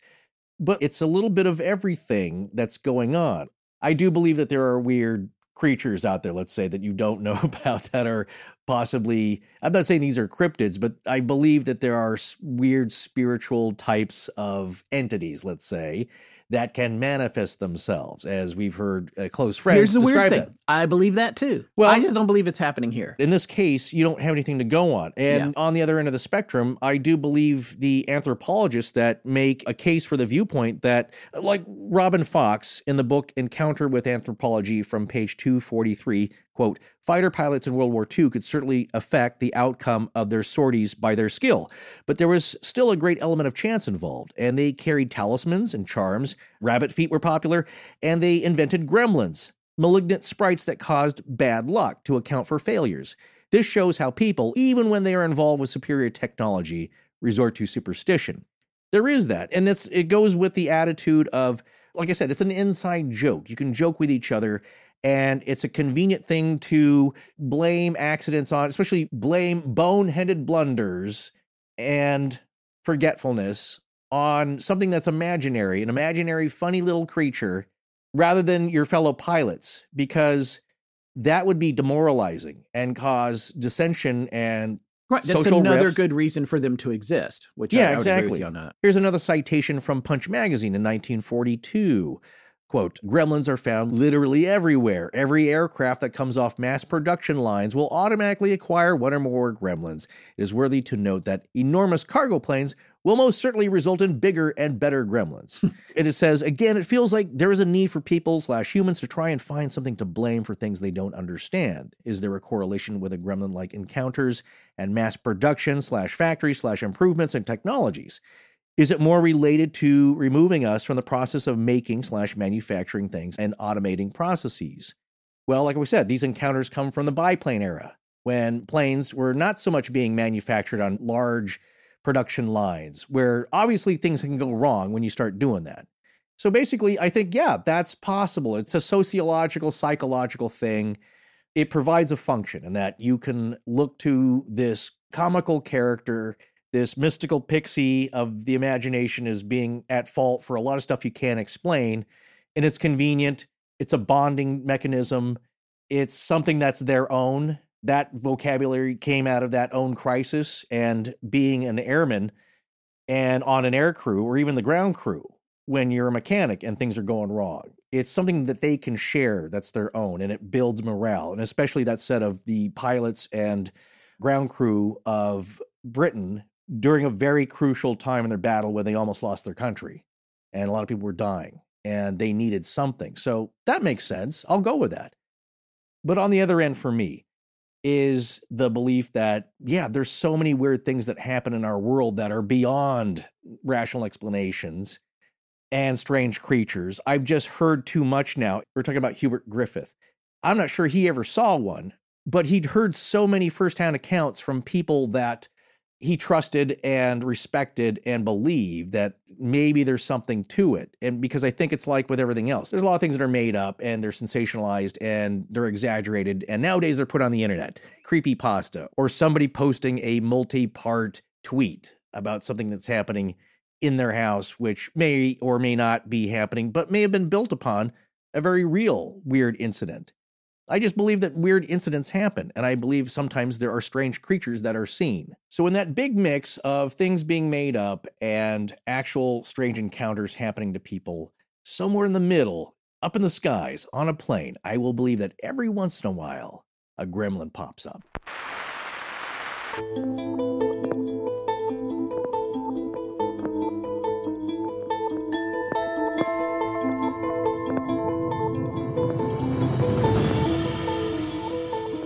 That's going to wrap up this week's episode of Astonishing Legends. Join us next week when we'll be back with a new show.